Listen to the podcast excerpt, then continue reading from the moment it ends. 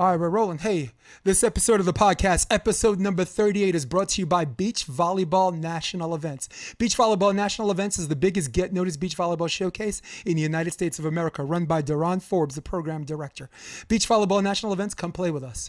It's also brought to you by Endless Summer Beach Volleyball.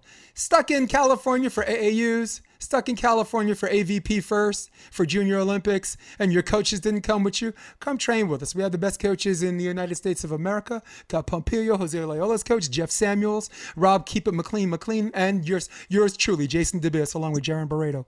A family that plays together, stays together. It's also brought to you by my brand, NY Varsity Sports. That's right. I put videos on YouTube and people come to watch them. NY Varsity Sports watching me watching you. Episode 38 of the podcast. Let's see if I can do this right. Um, starts right now.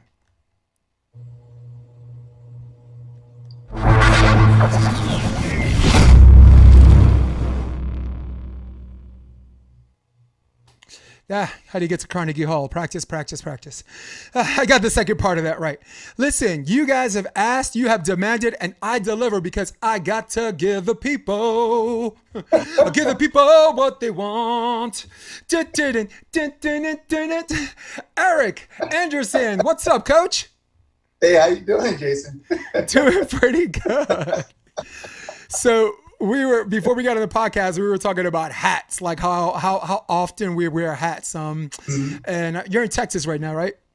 Correct. Yeah. Houston. you spent a lot of time in california which we're going to probably get into a little bit later. Um did you find yourself wearing hats more uh coaching volleyball or, or, or is it because of indoor or whatever outdoor? What when i was in california? Yeah. Oh i always yeah, i think i always wore hats when i was in california yeah. for the most part. Yeah if you could find a rare picture of me, I probably had a hat on. Yep. and man, but you know where I did I did not wear a hat when I played uh, uh, beach ball. And I didn't wear glasses. It was always a distraction. Yeah, it's like you're trying to get some court vision, right? Sense yeah. your peripherals where the balls are, and at the same time still do still uh, scan the court so you. Yeah, yeah, right. you're trying to trying to do all that, right? You can't. No, you can't. So.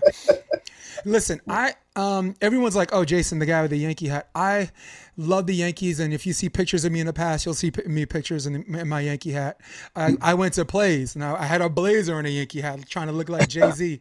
uh, after my graduation party, I had a party blazer, white shirt, Yankee hat. But I've worn a hat more the four years of uh, four and a half years I've been in California cumulatively than I have my entire life. you, I, I, have a five head. I ain't got a forehead. You know, people got a four. Uh, they got the four head. No, I got a five head. So, um, yeah. So I got to keep that. Got to keep it from burning. You know. Yeah. So you got a lot of skin to cover there. Yes, sir. we were also talking about on my last podcast, like, um, like God, we could get into when we were young and stupid stories. I I didn't go to an event, uh, uh, or almost didn't go to a gala event because they told me it was a black tie affair, right? Uh-huh. And I was like, yeah, okay, I got it covered. I'm black and I got a tie, you know? So, and they're like, no, no, no, no, no, no, no, no, no.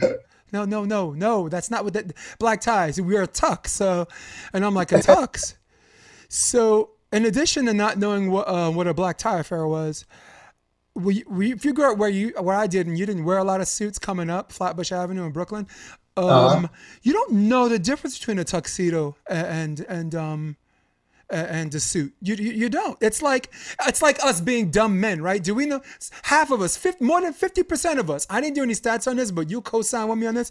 I bet more than half of us don't know the difference between when our girls are wearing a bathing suit or wearing a bikini or or underwear or underwear or drawers.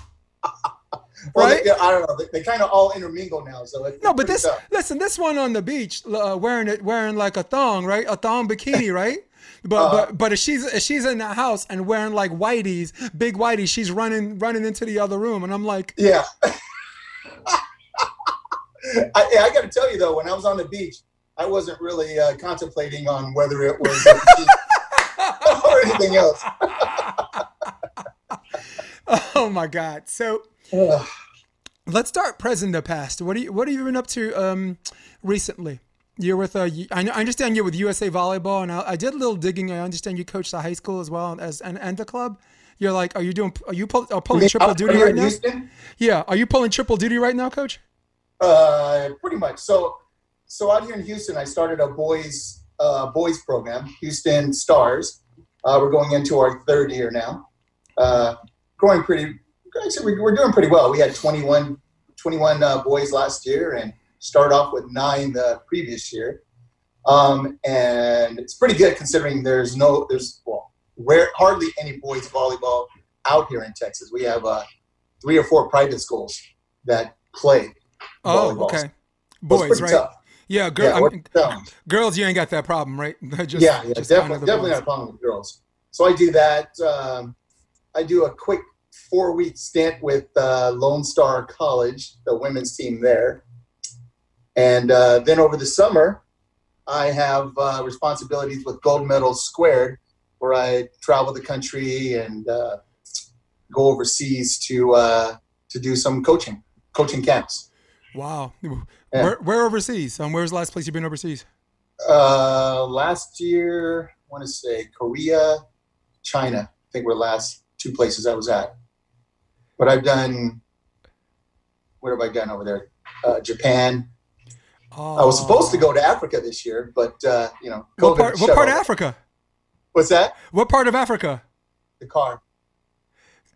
Cool, man. I have some friends there, man. I got um Oh really? Seydu, Seydu and Janko. Um, Oh yes. I, I was Um, gonna. I was. I haven't met him. I have him on Facebook, yeah. and I was gonna try to stay a little longer and uh, fly over to where he is and try to and try to meet him. You know, who knows? is I'll be over that way again. Seydu is uh, um he's a little all right. As a as a person, he's a little bit of a man child. I ain't gonna lie, okay? he's one of those guys. If you don't get what he wants, he pouts and he sits down till he gets Yeah. his way. Um, that's off the court. On the court, he, he's just an ama- He's just he's not just this African guy that could jump. His skill set is is really really tight, and he he played for Cal Baptist. You know, you're, you're you've been uh, you've been neck deep in NIA NIA for a long time. Um, so he played for Cal Baptist three years and played for Park his first year, and he won all four years.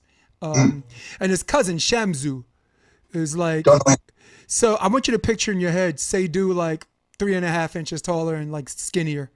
Um, that's Shamzu. Really? Yeah. Wow. So Wow. yeah, cool story about There. him on on his Facebook profile. He had a video right Uh-huh. of of a jump serve, him jump serving, and then on the overpass out of D zone hit the overpass. Just What? jumped. He jump served, and your momentum leads you like base one, base Yeah. one, uh, uh, or position one, base one, and then go through your progressions, base Yeah, two or yeah. three. But he's on his way to base one, and the overpass, he just boomed it, and everyone just just cranked their mind, cranked their ass off. And I called Seydu on the phone. I said, Seydu, I said, that's not you, was it? Come on. Come on. And he's like, no, it was Shamzu. Wow, that would be a dream come true. But I mean, can he do it? Yeah, but he he could not tell me a lie. It was his cousin because they um look every their, their, their approach, their swing. Uh, um, the, the way they block everything is very whatever. So you see a, a video from a distance, and they both have a dark complexion. I mean, Aric, their blackness ain't gonna sneak up on you, right? I, I'm, I could look at you and be like, oh yeah, he, he could be Dominican. No, that's that's that's that is a motherland skin tone. Okay, so so you see someone dark, same like dark, uh, uh, similar complexion, similar playing style. Like everyone on his on his on his wall thought it was him, and I'm like. I call bullshit. you know, I call I call nonsense. You know, so um, yeah, he's like, like, the Sander brothers. I, I think they I think they're very similar to their style of play. yeah. Did the other Stanley also play opposite?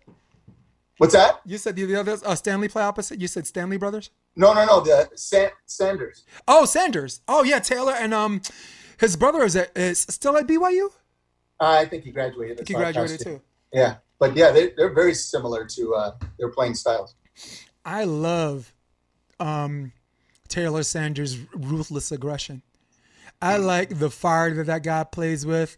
I like the occasional stare down. and Maybe he picks his shots because he thinks maybe that'll get some people out of the game. And and against some of those European teams, may, that's kind of a mistake. You know, like like against against the Russians. You, I mean, that's like giving Popeye spinach. You don't want to you don't want to mess with them like that. Those are those are like white Dominicans. You know, you ain't trying to you ain't trying Yeah, to. Russians, are, Russians are just really tall.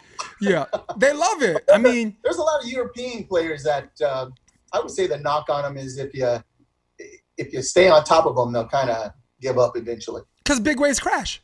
Yeah. right? Because big waves crash. Uh, Yeah. Um, and we had a I had a little talk with um, Eric Beranek about that. He was on a podcast a couple of weeks ago about um, not being too emotionally high or emotionally low. And I, I know Hugh McCutcheon was big on that. And Speraw, who is assistant, uh, his who is who is his assistant. I'm gonna I'm only assume that that um.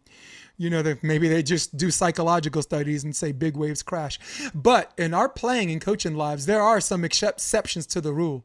There are some people we've met, and we and so few though we know them by name. uh, um, that are high, they start high and they stay there, and I'm like, how? how? Um, I'll give you a recency bias. Falyn Fonoimoana. Uh, Eric's um niece or cousin or what have you. She starts high, she stays high. She's in, the, you know, she's in the tournament. She's in her fourth match. Yeah, let's go! The whole match from bell to bell, and I'm like, who is this person? She's my most viewed video, by the way, on NY Varsity. Oh, is that right? Just 320, 21,000 views. Whoa. Yeah, for any I'll volleyball player, three. indoor or outdoor, huh? I said maybe I'll get three. Yeah. Well, I mean, for this podcast, I'll probably triple that on YouTube. I could get nine, so so so you ain't got sugar. I got nine to your three. What's up? Um, yeah, so my viewership on YouTube because they kind of want you to pay to promote it, and eventually I will. I think by episode 50 I will, but I'm getting a ton of activity on iTunes and Spotify, and on my Facebook. Well, um, I went from averaging 3.5 thousand to 9,000, and now um, my infectious disease person last week who um, who was talking about co- vaccines for COVID and vetting it for the FDA FDA and the process. She also lives in New York, and you know, and all the protests, people throwing rocks at her house. It was crazy. So, so um, she got twelve thousand. So Wow. um, so on my NY Varsity Sports handle on Facebook, I'm getting a lot of activity there. Um, Well, that's very- nice. Very very happy. So so think, give me one player that you that you met that you played with. It doesn't matter if people know them or not because this ain't a validation game. It's a podcast. Who, who- who do you remember that started emotionally high and stayed there? Where you're like that person is not human. You mean beyond? second, is it you? Beyond beyond me? I was gonna say it's you. I, I, I think I think that's probably uh, maybe the biggest knock on me. People used to hate that. Well, in a sixes game, you have to make sure everybody's on board with that too, right? I mean, Yeah, I, you know, I, I yeah, because uh, doubles you have to find. well, some, it's, it's tough. It's tough for your teammates because uh, you know you're playing with five other people and they're not that way. Mhm. You know, you could be rubbing them the same way as you're rubbing the other team. it's true. So If there's So, uh, anything I you hate, had to I- make sure you had to make sure you were backing up whatever you were saying. It's true. Yeah, and you gotta have again, you gotta have six people that are on board, right? So, so f- yeah, for me, I hated when I like jaw across the net at someone, right, and the very next play, my guy gets aced, and I'm and the other team's just like, oh, and I'm just like, y'all Oh, can't have my you- back. Y'all can't have my back. They- you know Tom Pestolesi? Yeah, uh, I So- know of. Okay, so we were we were playing we were playing together uh, at nationals, and uh, he was the middle blocker. I was right side, and you know, so I'm I'm I, I get pumped up. Yeah. And uh, after after one play, he taps me on the shoulder. and Goes, hey, let's save some of that energy. Let's let's put some of that energy into the game. It's like, dude, we're gonna be here for Let's- a yeah, few days, man.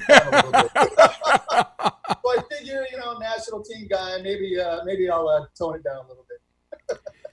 okay, so you got a um a club or or a club and um or you said a high school in Texas for boys. Uh, yeah, boys club. Yeah. All right, cool. Uh, what else? What else? I know. I know. Listen, you, you're you're like a Jamaican. I know you don't have just one job. don't have just one job. That's it. Anything that's volleyball oriented. Cool, man. That, that's what I'm doing. Are you Yeah. doing? And you're on the rules committee for uh, USA Volleyball for juniors? Oh, see, I, I have so many jobs, can't remember everything I do. yeah. Uh, yeah, Like I said, a Jamaican. third third year on that one. Yeah, the USA uh, Volleyball Rules Commission, which has been pretty fun because uh, you know one of my one of my biggest beefs were uh, coaches not being able to talk to the officials. So uh, yeah. that was uh, one rule that was uh, implemented into the uh, new 2019-2020 book. That rule is what? So we can be a little bit more explicit here.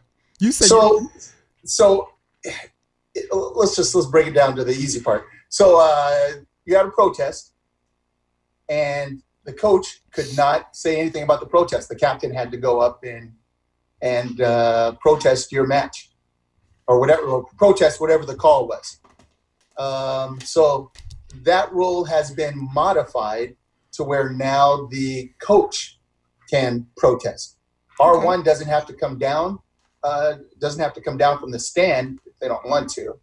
Um, but you, but you at least have the authority to uh, protest your match, and it should be the coach because the coach should have the uh, all the knowledge to protest. Your players are well, that not def- going to get that information. that definitely helps like AAUs and like like some of these club tournaments where um, I mean I mean look for the big ones you're gonna have two refs. And at the end of the day right as as the tournament size gets smaller you're gonna have an up and down ref but for, for some of these people you where the down ref is the work team yeah you should you should be able to talk to, to a head coach. I think that's a Yeah. good rule. And I think it definitely benefits um, the uh, biggest population of volleyball which is the juniors right Mhm. when you look Yep. at people who are playing NCAA or playing club or over or playing overseas, and I'm just talking about American kids, all right. Uh, the Yeah. biggest the biggest sample size in our in our study because we're the scientists uh, um, are the kids. Mhm. So so that the, I mean, who stands to win? Um, the kids one, the coaches. Uh, two, and more importantly, the top ref who's on the time clock. This match supposed to start at this time, and you sometimes the the you know you can have a pro a, a three set match right? It's 13 up and he ain't trying to give up the goods right? He's, Yeah, right. he's gonna protest. So now you had a match that, that's already gone to three sets right? Now now it's already 13 up. Now you got these guys warming up and now you got everyone surrounding the court because their games are done so they're just watching. And then boom protest. Uh, and then and then Yeah. volleyball which is supposed to be engaging to the to the fans and other coaches and your contemporaries watching has become this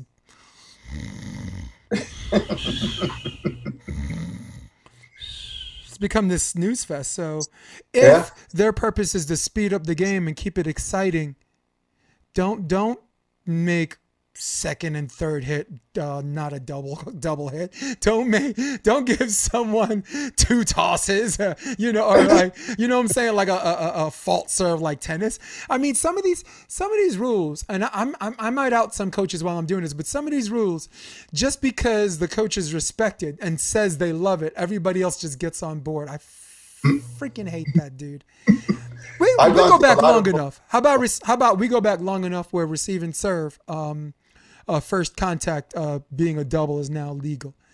Oh, Al yeah. Scates he said he loved it, and guess what happened?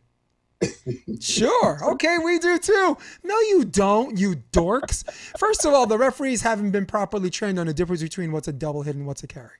You, you know, you got guys from Ramapo jump jumping in the air, both hands tossing this way. Sure, it's a double, but is it also a throw? That's a throw. If the rules say the ball cannot be held, carried, or thrown, you know. Right. And then second, for a long time they become a little bit relaxed with second hit, and like when you're putting third hit over, some of these guys put third hit over really hard. Though a lot of those are doubles, and under the rules, those are not actually protected by that the, the first hit rule. So I think I think it made uh, for a while it made the game sloppier, and a lot of people didn't notice because at the highest level, um, you couldn't receive serve with your hands anyway. You just oh not accurately, not you know. And ball trajectory wise, you know, the setter loses his court vision if you choose to just chuck it up with your hands. So even if the pass is in system, the ball uh, has such a fast drop, you know, because you're Yeah. passing from up here instead of holding your platform and leaving it up there. Um, yeah, so high level. I mean, they were the least affected. But we're not talking But about we're not talking about that small number of people. The Sorry, guys. rules coming up are, are the uh, is the double contact. Will that be uh, eliminated? Yeah. Ooh. there was supposed to, you know, before COVID hit, there was going to be some uh, data taken from the women's on the women's side Yeah. to to see uh, if there were any advantages to the other or to the to the team that's doubling. Right. But uh, Yeah. on the surface, there isn't. Hmm. So there's there's a lot of talk to eliminate the doubles call because, like I said, there's a lot of officials who are inconsistent with that call. So because they can't do their job, they want to change the rule. Yeah, but you know, if you look on the what we're talking about protesting, there's coaches that don't know their job. They don't know the rules. It changes the outcome of a lot of matches. Oh, I've seen some pretty I've seen some pretty interesting matches in New York where you got a guy, a volleyball player who's trying to coach, who's trying to teach his kids, you know, uh, the right way to do it, and he's going against a soccer coach who the volleyball job got dumped on their lap, and the other side's just doing a chuck fest, but but they had the better athletes. Right, Mhm. so if, if they don't have to play by the rules, they're gonna win because they're the better athletes. So, so and again, I, I sound like I'm nitpicking, but I'm not nitpicking because we cited as a pretext, at least in this this section of our conversation, that this is the majority of the participants, right? So, and, that, and that's that's something they need to take into consideration as well. Yeah, I mean, especially when you're talking about well, we're talking about young kids coming up. Mhm. You know, we we definitely want to keep teaching a skill, and the skill will always be taught. Mhm. Um, but just trying to keep the flow of the game, I think, is the purpose of this. I mean, FIBA is looking at you know is looking at making this change, so it's there. There's there's a lot there's a lot to look at. But going back to the younger kids, when the younger kids are playing, you want them to have as many touches as possible. So blowing that whistle every five seconds is not advantageous to them uh, learning the game. Mm. So you know, at Uh, some point, so- maybe, maybe the so- rules will help benefit the So younger. the, so the solution is have a nice long rally where they broke the rule five times. oh God, help me. Yeah, and it's funny you, you mentioned the, the serve, the let serve. That uh, instead of that counting as a point hits the ground, if it hits the net and goes over, then you have a you get a second serve. So I I don't know about that one, but there's a there's a lot of there's a lot of lot of new things that, that always come up every year. And I'm an old guy. I, you were probably uh, like five years old when uh, they let they let a front row player block a serve. Yeah. Oh yeah. That was '84 Olympics. '84 Olympics. I watched uh, USA play Brazil. I watched USA play Brazil in the, the gold medal match. Um, um, my um, my mentor Mario Treibitch was the assistant coach on the women's team, the U, the U.S. women's team, Mario Treibitch, and he had a video and he's like, "You have to give this. It's a VHS." He says, "You have to give this back and you can't share with anybody." I'm like, "Don't share with anybody. Why not?" So it's just this video with no color commentary, just um just the plays and you know the audience and the sounds of the crowd. And the third third play of the game, they served the ball and Craig Buck touch he touch blocked the ball, and I'm just like. You know, whistle. That was a re that, that ain't a replay or something. Did it hit the net or, you know, did it? Did they say wait for the whistle and Greg just, you know, Craig just took a swipe at it? I didn't. I was confused as f, man. Oh my goodness. Ah, I think that was uh, it was 82 or 83 when the rule first came out. But still, I remember I was I, I was actually my first year years coaching at Inglewood High School, and uh, Eric Sato was uh, was a senior at that time. So I remember they had some big kid that they just stuck up in the front row and. We'd serve a ball, and the guy was just be swiping them down, and Yep. Eric go back and jumps everybody else off the court. Yeah, man. Because anything Yeah. he jumps serves, it's gonna go off your block and out. what's good? Remind me what what's good? Eric play play for Santa Monica. Santa Monica. Okay. Yeah. I saw Gary's daughter play at um Northridge. She's on the women's beach team. She looked good. She was in their pair one, man. And talk about chips off the old block. I was um I was with LMU. I was with John Mayer, and we had to play Northridge twice. So I know you look at the last name, and you you you you you want to ask, but you kind of already know the answer because you see like even so a lot of these girls have their man like man features from their fathers or or whatever and this and that. She looked good, man. She looked good. I'm glad. I'm glad. You know, it's crazy. Like genetics plays into that, right? yeah, yeah. I mean, look at the Yoders. yeah. Oh God. Yeah. I think with Lucas being my favorite Yeah? yeah. Lucas is one of these strange guys because he looks, he's introverted and he's playing volleyball and he's like, I want to, I think I'll play a little beach, right? He plays a little beach, plays like three tournaments, uh, makes the main draw twice out of the three times he plays, and I'm like, dude, you got guys sweating it out in the qualifiers for two years and don't even sniff the main draw, and he just comes out of nowhere. And um, Beranek, he played with Beranek, qualified with him, and he um and uh, with somebody else. But he he's a stud, dude. He he was on the podcast. He was on the podcast, and Wow. dude, he Nice. moonlights too. He Uber, he's an Uber driver. He moonlights at night. Is that right? Yeah, you can have Lucas Yoder dri- driving you to the airport. but I think he That's does it just because it's.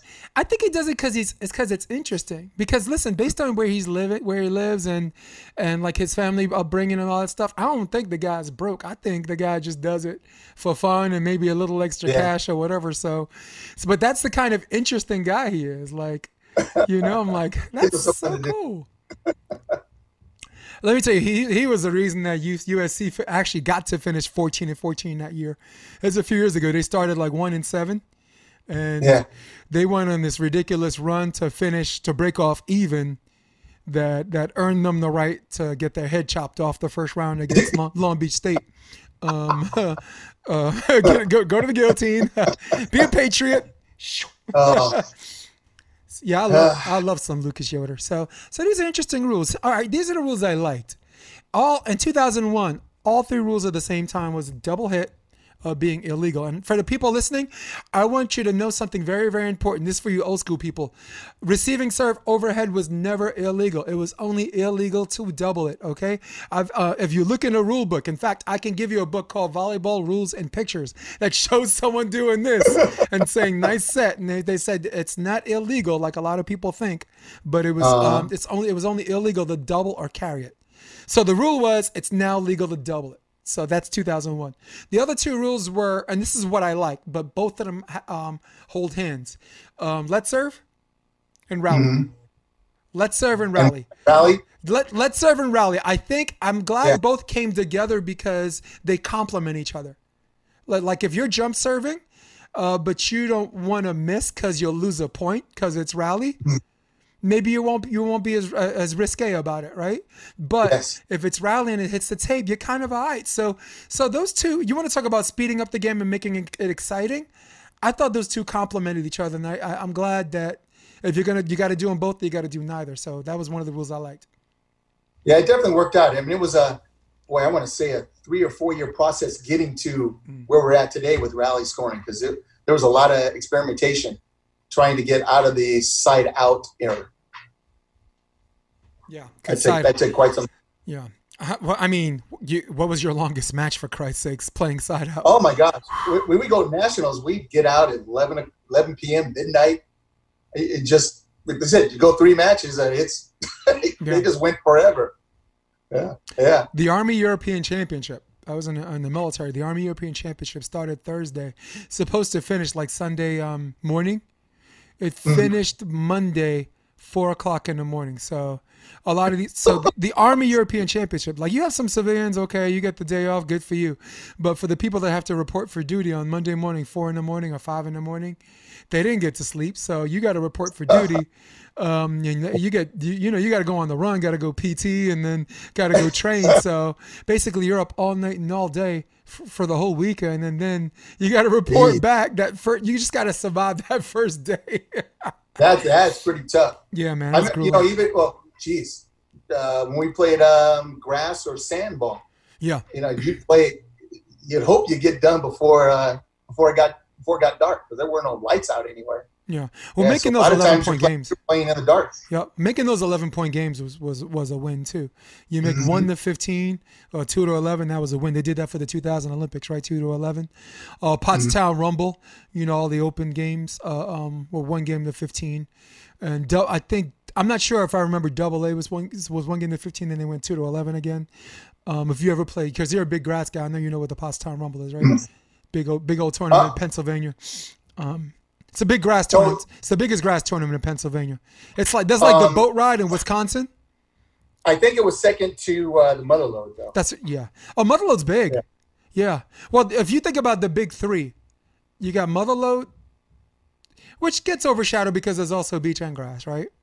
Uh, Then yeah. you got the boat ride um, in Wisconsin, Oshkosh. I, I, there's another name for it, I forgot, but that was um, uh, I've heard of that one. yeah. But that's why I, I met the Baumgrens. Actually, they were in that a lot. It's grass threes, uh, beach doubles, and I think grass doubles. It's it's ridiculously good. And uh, but the biggest feature is grass threes because you got a two blocker system, one back row defender, just just play running. One of my boys, get Zacharias, um, who set for Hunt, for Hunter and was on a Dominican national team for a little bit. You know, he got, he had fun. Elnis Palomino, um, who's uh, Elvis. El, not Elvis, Elnis. Oh. There's, there's Oh, Elvis, Elvis. Elvis Rodriguez, who, who's our guy, who's the king of New York for like 20 years. Yeah. And then Yeah. there's El Nis, El Nis, who's on the, Elnis. El Nis, who's on the Dominican national team, and, and he's he's he's he goes back and forth from North Carolina to New York, and he plays for Balmeso. If you know the club team Balmeso, um, you run by Ulysses. I actually set for them a couple of times, and that, that was a good team, man. We didn't Really? we only lost like a set. It was ridiculous. yeah, I was the only guy in the team that spoke English, but but um. You never see a bunch of guys that are like big and some of them are out of shape. They look like they're there for a barbecue, but but when they get on the court, the skill set's tight, dude. You know, these Oh, guys. you know who was like that? Uh, uh, Venezuela uh-huh. and uh, Dominican Republican. Yep. Uh, those those those two teams that we used to play were, were Yeah. like that. That's Bameso. The whole team's Dominican. Yeah, Yeah, yeah. the whole So team. The whole team oh, is. San, Santo Domingo, uh, Moca. Some of them guys, you know, come back and forth on the national team. A lot of them, they they're supposedly stationed out of North Carolina. That's that's a joke. No, go to go to New York, go uptown, go to Washington Heights. They all up in there. It's, uh, it's d- dancing to El, Elvi Crespo because they don't say El, they don't say Elvis Crespo. Bunch of lazy motherfuckers, right? No, Elvi. Dominicans up in New York, and I, I'm, I'm, I gotta let you talk. But Dominicans in New York if if the word the, the word doesn't start with the letter S, it, the S ain't the S ain't gonna be in it. So it's not como esta, it's como eta. All right, it's not me gusto bailar, me, gu- me gusto bailar. So it's not Elvis Crespo, it's Elvi Crespo. That's why you can't understand the word you said, right? You study Spanish, you learn Spanish, you're trying to have a conversation, you, and you Uh-huh. and you're just in the middle of that, and you're just like, I give up. I give up. I give up. So, my my um potential Jamaican friend, we're gonna talk about another one of your other jobs. Go, you did gold medal square. Yes. Who's who was involved in that with you? Who's involved with Gold Medal Square? Yeah, with you for the for the indoor scene. I know Betsy Flint was. Um, um, you know, she's an outdoor player because they they um. Well, I mean, it's well, it's not me. It's Who not runs Gold Medal Square? involved with me. That's it's uh the organization was founded by Carl McGown, who recently passed away. Um, uh, but Mhm. man, there's probably over 200 coaches that are used throughout the summertime to go do summer camps. So it's it's pretty tough. So there's, it there's a lot of people that I work with throughout you know every year. Cool. Who's the most fun Yeah. fun person you worked with? Oh man, Brandon McLaughlin. That's probably the guy I do. Uh, I go overseas with. So we've done that for like five years, five years or so. But I mean, I, I, I would say that Gold Medal Square does a great job of venting their coaches. It is pretty rare that you'll come across some personalities that don't get along. I, Right. I've, I've, I've only heard stories about it. I've never, I've never experienced it. It's, it's pretty rare. They, they do a, a really good job. That's cool. Really good job. Yeah. and we did. We had a little conversation about vetting coaches. I, I, I, I remember that we were um, we had a conversation about um, what the coach from um, God, did we just skip that part since I can't remember his name? no, let's just say vetting coaches is important because there are certain people out there who are who are still getting work um, when when they shouldn't be in that line of work. there's, certain, there's certain there's some people that should not be working with kids. You know, um, Yeah. um, being a New York coach for any sport is big. You just get vetted. You got to go through the, the the public school system. Got to get certified for this and that. So, I was the head coach of Hunter High School for five years, and um, Hunter High School had a clause that um, you didn't have to be a school teacher to um, to coach to coach sports in their school because they weren't mediated by the board New York uh, State Board of Education. They were mediated by CUNY City City University in New York. They were supposedly a prep school. Hunter High School was supposedly supposed to be a prep school for Hunter College. Come on, that's a lie. Okay. Um, this is a school that leads the nation in two very important categories: um, cumulative, cumulative SAT scores and Ivy League application acceptance. Number one in the country Really? for, for a decade. I think they were second one year, but they've been first place every year for the last 10, 10 13 years. Um, wow. So smart kids school, but and they're not a prep school for Hunter because half them kids don't go to Hunter. They're not going to go to Hunter. They're going to go somewhere else, you know. So, so, but I, I made I had to make sure my certifications and and meeting the the, the um, legal requirements because it's a state law in New York to uh, to actually coach, and I'm I'm so glad they do that. State sport is good, right? USA State Sport is good. Just, just yep. you know, I like State Sport because the coaches who don't do the wrong thing, who do the right thing, can appreciate how easy it is to be in the middle of doing everything right and still getting in trouble. right? They're like, look, you could do this and that and that right, but because Yeah. but if you know something, you don't say nothing. Guess what? You just as you're you're, you're vilified. You're just as wrong as that person that did that. So, and that's Exactly. important. God, it's it's it's it's refreshing because it, it's if the safety of the kids, if they're if if we're supposed to practice what we preach. Yeah. And I mean, holds his coaches accountable for sure. No, no Hey, you doubt. know, I, I think what we were talking about with uh, Gold Medal Squared was uh, recently Gold Medal Square uh, instituted a scholarship program for African American coaches, and uh, and some for minority coaches overall. right. So Yeah. uh, that would be a good program. So if you're out there, go to goldmedalsquared.com and put your application in. No, no doubt. Yeah, man. African American coaches too, man. We need more of them in our lives. Um, um, off camera, I was talking to you about one of my guys, uh, Patrick Dietz.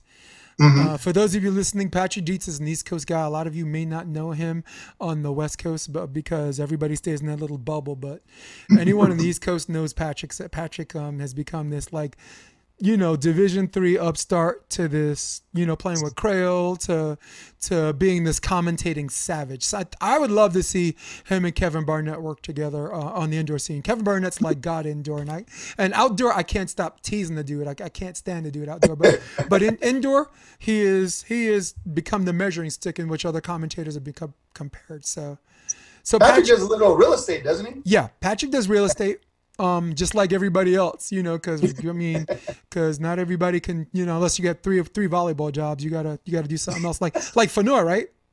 Eric Fonoimoana, he's him Yes. Hermosa Beach, he's doing real estate. So you know the uh, the MC, the guy the, the guy that does MC for the AVPs, uh, he works at Verizon. So so You talking about uh, uh, Dane? not Dane, um, the MC, I forget his name, um, the guy that does Oh, uh, no the DJ, sorry DJ Roche. Oh, I don't know. Yeah, he's he's a volleyball DJ, um, which is a Oh. specialty, like just knowing music, when to put music in for the sport of volleyball for outdoor, and he's he's he's the measuring stick. I would like to say he's the measuring stick in which many are compared. But anyway, Patrick, right, played for City Uh. Tech. I was I was actually the head coach. Um, one offensive player of the year for NECVA. Um, there were Division One, Two, and Three being ranked together. There were people that played eight more matches than him, and he had the same number of hitting attempts. he was a savage. At the time, his reach was 11-5, and I mean that's that's actually pretty good for Division Three sports because you're only you're not going to run into like-minded uh, uh, players like that until the Final Four.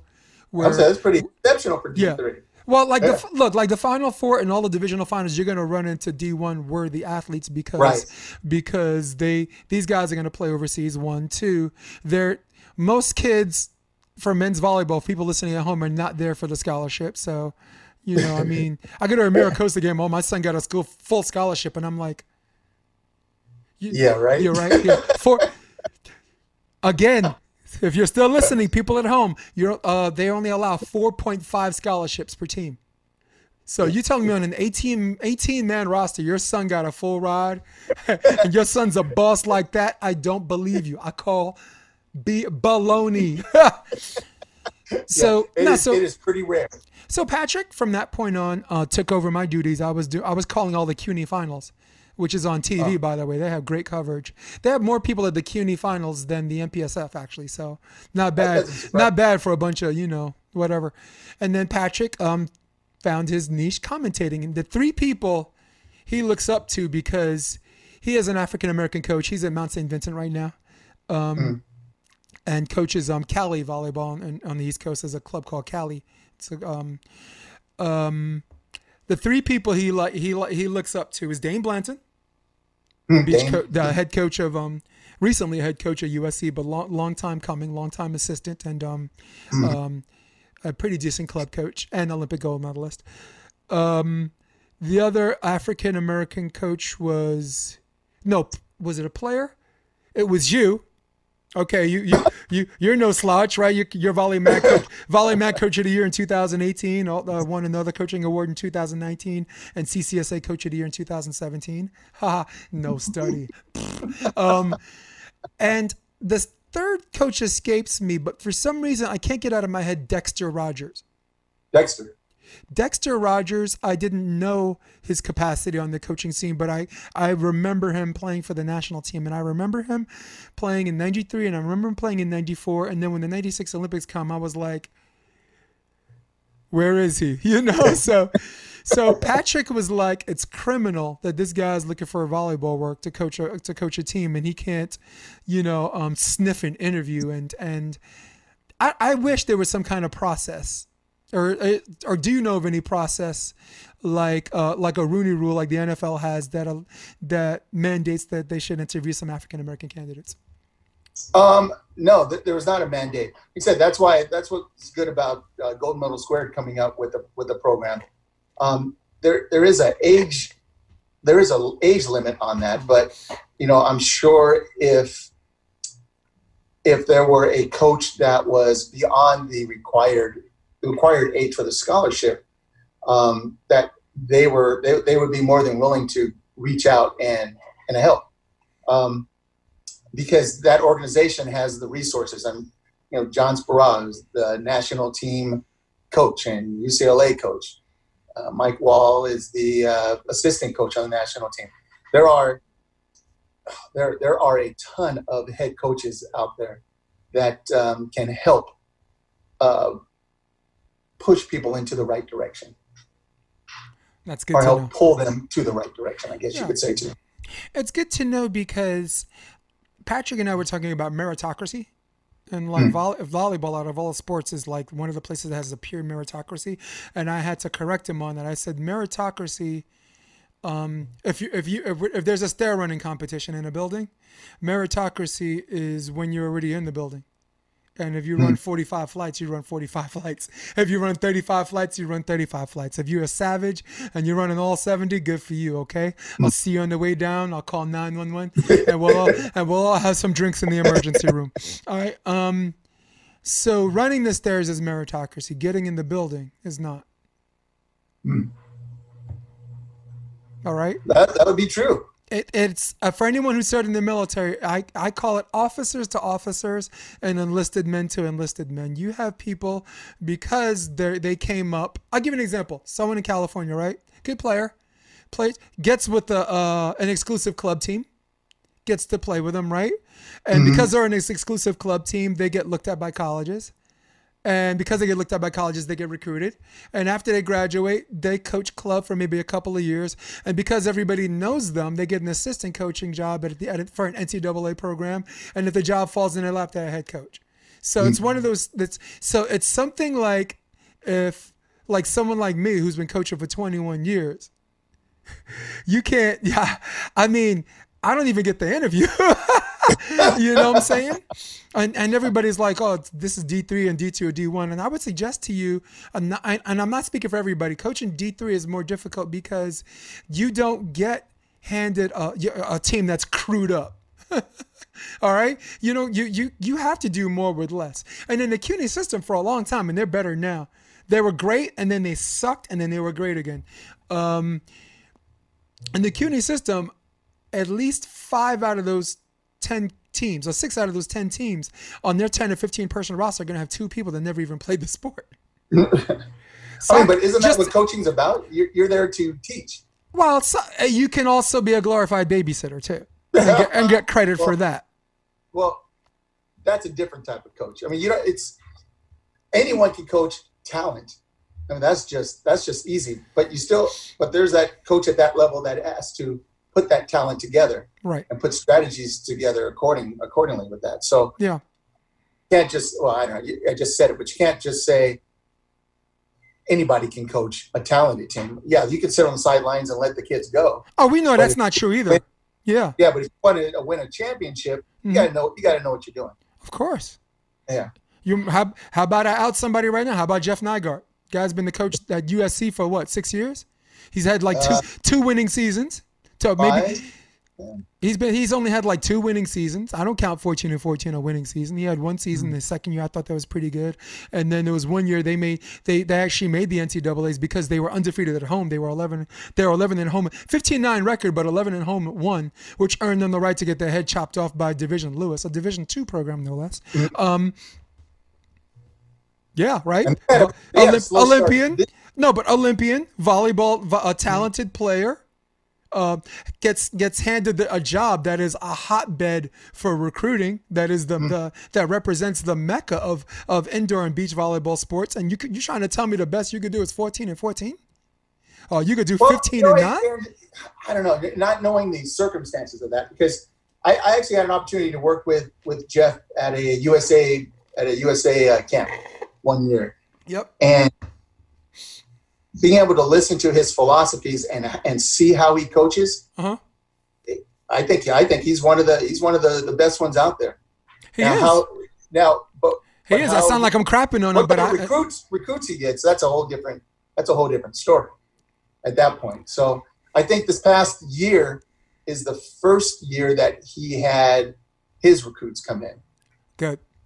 Yeah, i think that i think last year was the first year and they got off to a really slow start They did, Uh, but being undefeated at home, man, really helps. You know. yeah Jeff, yeah. if you're out there, it sounds like I'm crapping on you, but at the end of the day, um, I am attacking a volleyball coach with volleyball. So, so if anyone Yeah. thinks, oh, oh, you're coming after Jeff, or you're attacking, no, I'm attacking a volleyball player with volleyball. He knows as well as I do. Either you get the job done or you do not, right? Yep. So, um, yeah, right. And should not should he not be called to the carpet? Coaching the Right. coaching the most important f- franchise in in, uh, in decades, the uh, the, me- the a hot boot a hotbed for recruiting, you know, and and like you just told me, good for him. He got he got the guys he wanted.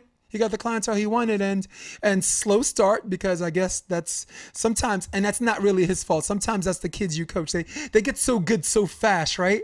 They think they got it all figured out. No, I'm gonna do it my way, and then you suck doing it your way, and then finally, somewhere in the middle of the season, you do it his way, and then you start winning. So, Yeah, so yeah. um, funny how so- that works yeah. So, but that comes with the job too, right? Yeah. I mean, do you think Anna Gotta Collier? You think Anna Collier had that problem? People trying to do stuff their way? nope. Come on, we for anyone who knows Anna Collier, uh, she's the head, uh, former head coach of uh, the Trojans, the, the the job that um, the women of Troy beach volleyball that Dain took over. The- One of the last of the red hot power women, like Lauren Bacall, like like uh, Greta Garbo, like um, Catherine Hepburn, the kind of woman that walks into a room and men know how to behave. They, they all of a sudden they stand up because she's there and she's leaving. No, no, you don't have to. You know that woman doesn't exist anymore because they're not born anymore. so, so that yeah, Chi DiMaggio. Um, I'll, I'll throw out a name a lot of people don't know. Katricia she lives in New Orleans. Uh, lives in Louisiana. She's the one that built City Tech from the ground up. They didn't have a club team. She's she's the one that that, that basically sculpted uh, Patrick's psyche because um, Patrick uh, the muscles between his ears is where he lost all his battles. You know, which is I guess at that level, right? Those are those are the where everybody else is is, is bossing and jumping and, and hitting and blocking Yeah. each other. You know, that's where the high level you're you're separated right there upstairs no, no doubt, no doubt. I, i've seen olympians go downhill just from losing it upstairs yeah. Oh, oof.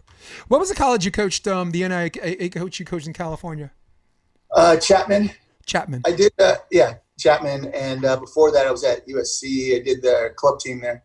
Cool. Yeah, Yeah. I'm attached to USC in so many ways, dude. You know, Todd Hollenbeck. Tal don't know. He was Jeff Nygaard's assistant for two years.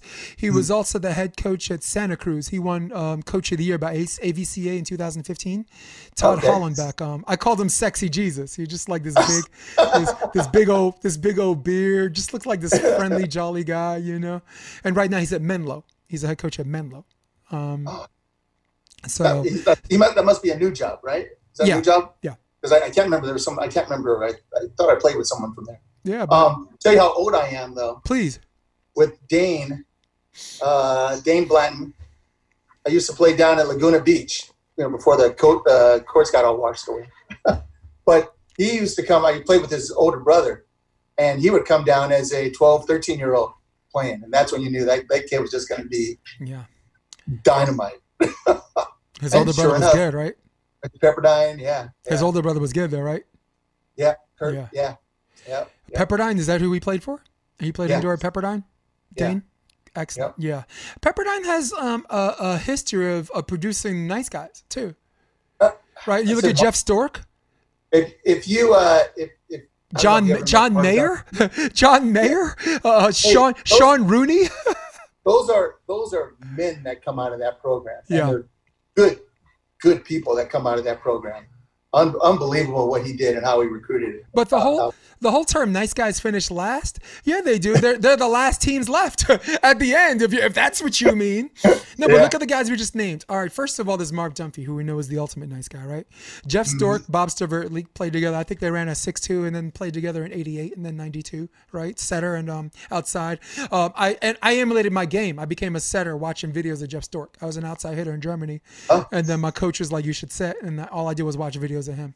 So when I saw him, when I saw him, you know, I got starstruck. I thought I saw Jay Z, Jeff Stork, and he just goes, he looks at me, he just goes, you know, like okay, you know, no, no, I'll, I'll I, you know, I got to be nice because he, he, he, you know, I, I got a fan.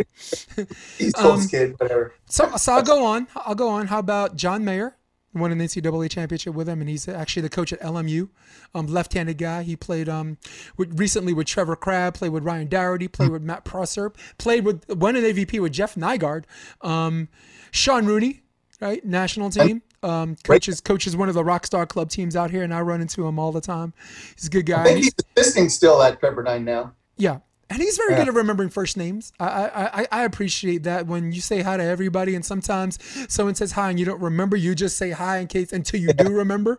Um, now he's just he's just very very good at remembering people. So, and um, and I only knew him uh, well enough because he was John Mayer's roommate. So in, col- in college. So um, You know Steve Friedman? no, He was uh oh man, I can't remember. I want to say early '90s uh, when they won the championship. Uh, he was the MVP for them that year.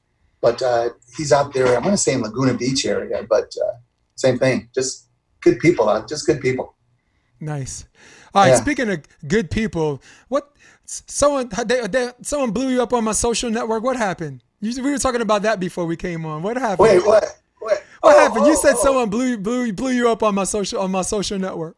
Well, a couple of the couple of the uh, Penn Penn State uh, coaches and uh, we had done a we had done a, uh holiday camp down in San Diego, Uh-huh. and uh, supposed to go. er, er, We're going to go out to lunch, and they go, "Let's go to Chipotle or Chiportle, whatever they want to call it." and and that was during the time where uh, Chipotle had some bad news going about them, E. coli or something going on with their food. I'm like, "There's no way I'm going to eat there." And they're like, "Oh no, no, it's okay, it's okay."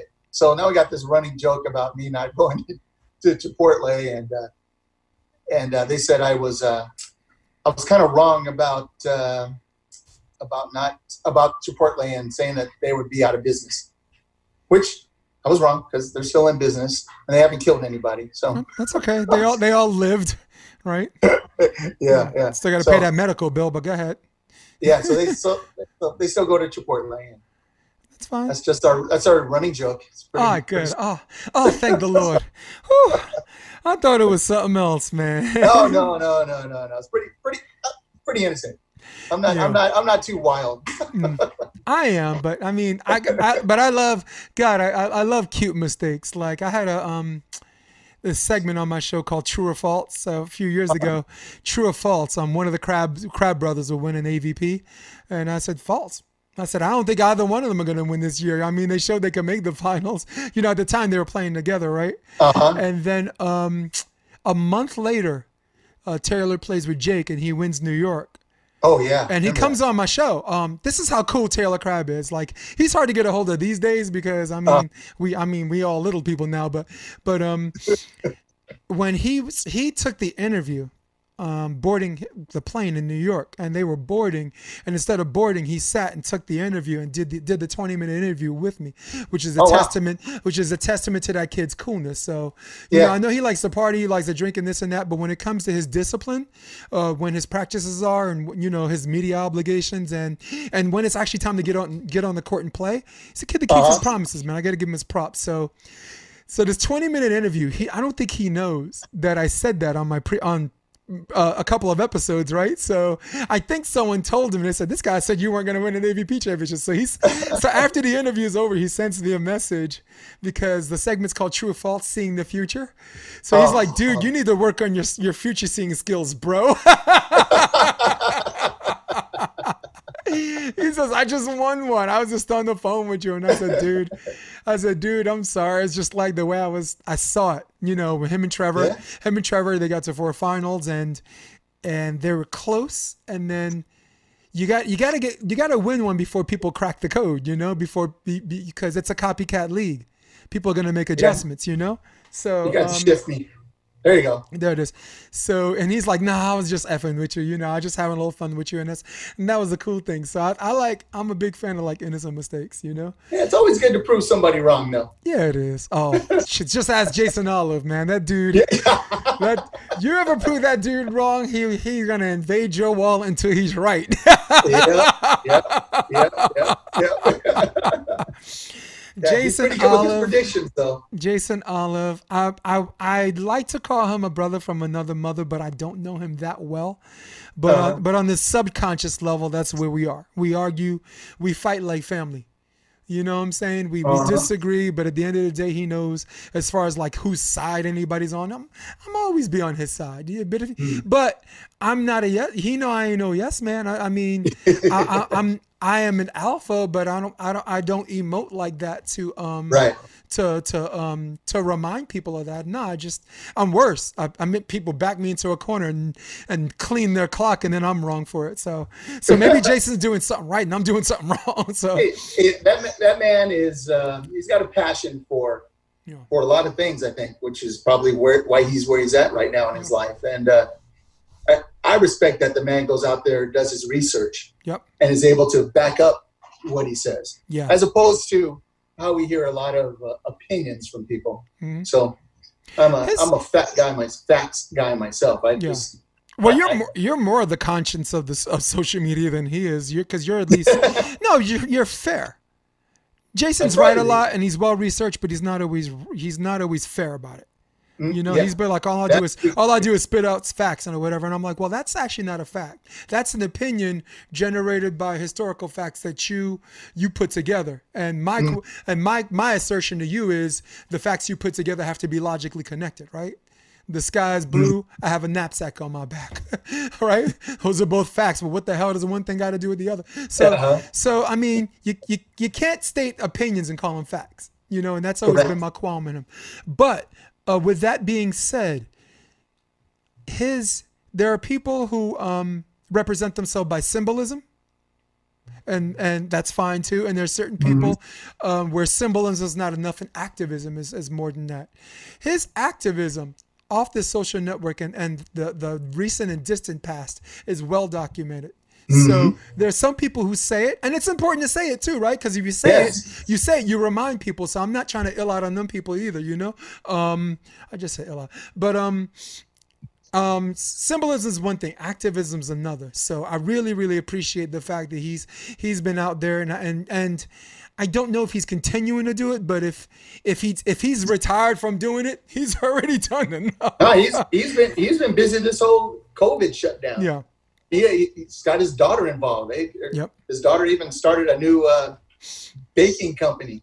Yeah. and They get so big been, so uh, fast, huh? Cookies and and Yep. donate and donating the, money that they get from that to uh, firehouses and hosp- hospitals. So he is constantly on the move. I don't even know where he finds the time to do everything. I, I just think he gave up sleep. I, I, cause I was like, be. dude, I was like that for a decade, and the only way you can do that is not is not sleep. Hmm. All right, from basically from 2002 all the way to 2012, I was coaching volleyball. I was working a nine to five in a medical practice, a cardiology field. I Hmm. was hosting karaoke one or two nights a week. Um, I was a full time student at Marymount Manhattan College studying theater. Wow. And when I wasn't studying, I was doing shows. And when I wasn't doing shows, uh, summertime, you know, I'm playing tournaments. And I used to, I used to pick grass tournaments that I knew would make me fast money that would, that would pay for my summer school. Uh, Uh-huh. Like if the Pottstown Rumble was happening, I'd go to Connecticut or maybe Sherwood. Sherwood, if they're having a tournament, I clean up. You know, it's five hundred dollars, four hundred dollar first prize. I go there. I had sponsors. Um, Teva Sandal sponsored me for a little bit. Um, so me and my boy Eugene, the guy play, uh, they call him Flaco. He said he played for um, um op, he's a middle and oppo for Bameso. We would go to these tournaments and we'd be like, okay, this guy's gonna be there, good. All right, that's who we got to beat in the finals. Are we gonna win? That guy's gonna be there. All right, boom. Pottstown Rumble, boom. We cleaning up. You know what? Uh, take me to the mother load. bye, bye. Give me my four hundred here. So, so um, there used to be some decent money uh, yeah, in grass and sand. yeah, pretty good stuff. Well, back in the what, the early '90s towards the the mid '90s, there was some good money. What was the highest you finished for Motherlode?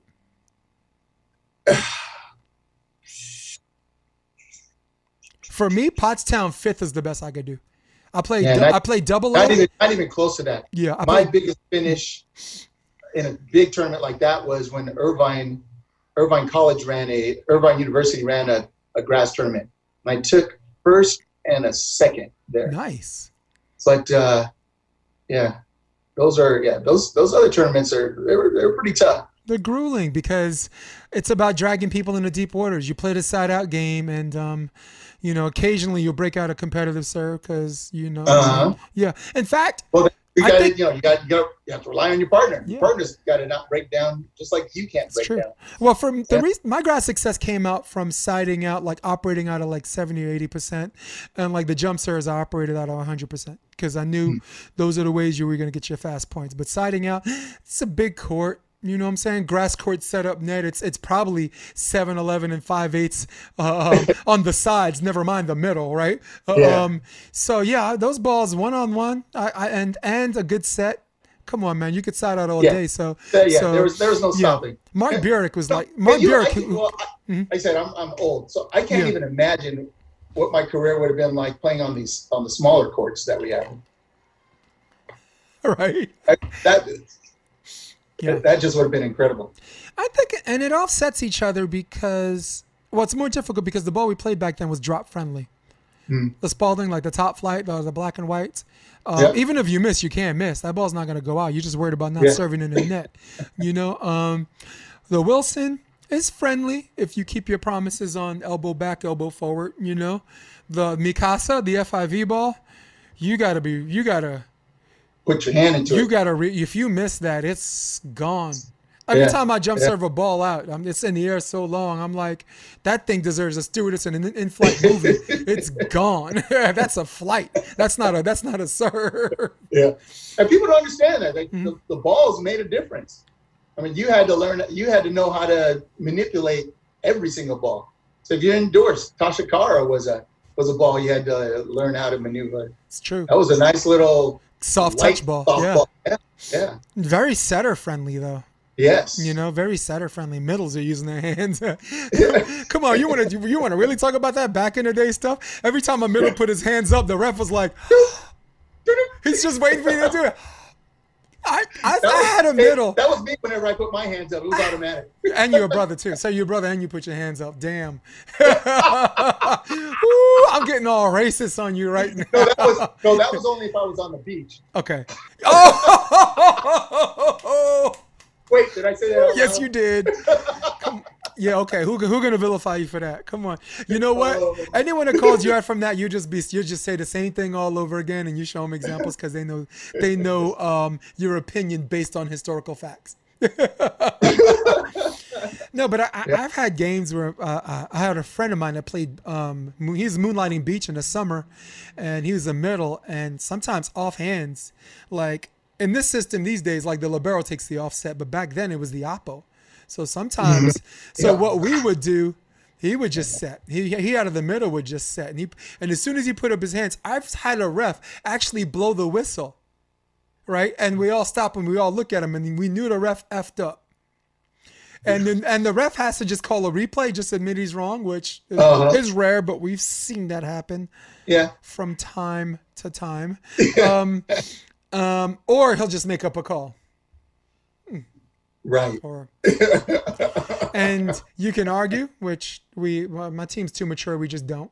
Yeah. We, we will let him know he messed up. We'll just go, you know, but because we know arguing uh, is not going to make a ref say you're right. I changed my mind. Not on the yep. cer- certainly not on the double hit or a carry. Okay? It is what it is, and our, in the history of our, our, our, uh, of our association with the sport as players and coaches, we've never seen a ref change their mind about a double or carry ever you know, unless they effed up on a double and you're like it's first contact and they got to reverse the call. Okay. And um, typically you'll see that you'll see them go. They'll go, my bad, my bad, because they know they made a mistake. They won't change the call. Yeah. But they'll let you know that they messed up. Good.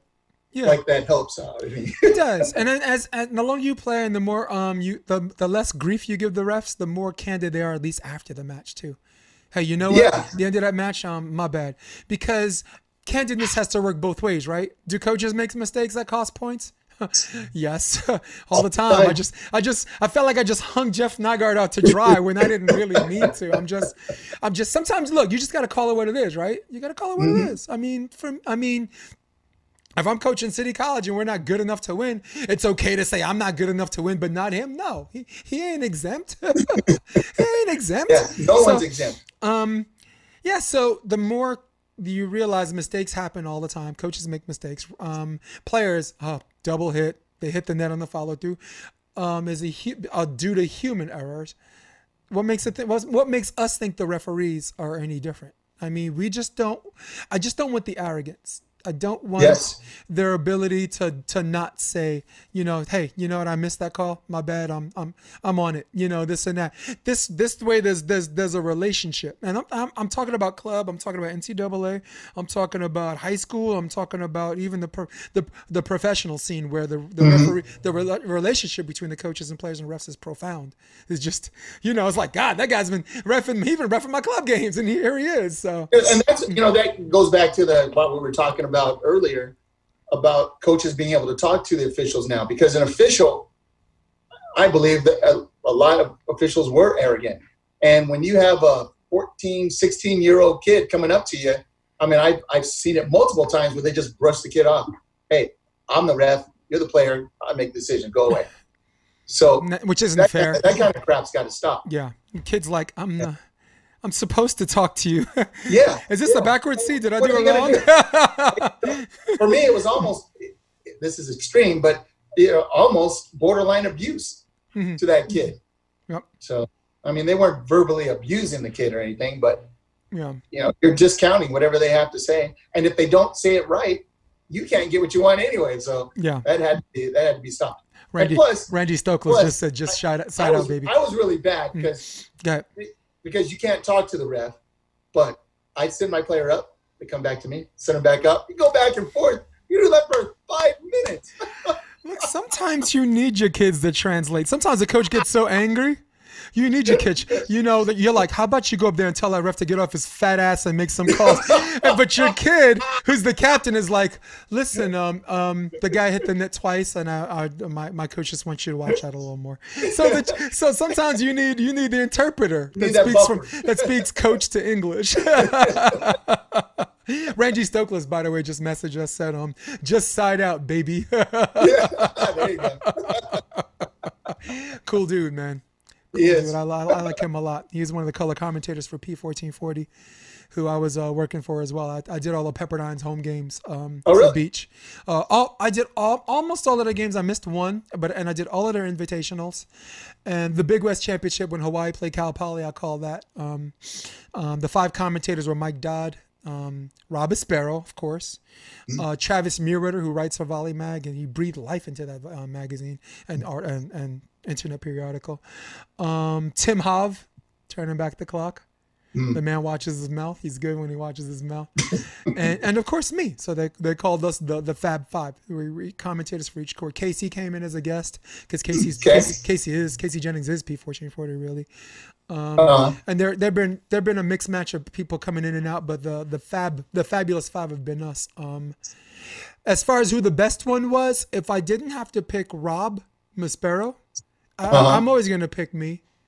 I'm always gonna pick me. I think the biggest star is Dodd. He's the one that's got the star power. He's the one that's a silver medalist. He's the one that's that was for a long time that was all about them kids and this and that. And people do hang on his words. But as far as like keeping people engaged, gift and just natural gift of gab and and I, I gotta I'm gonna toot my own horn. I gotta say me.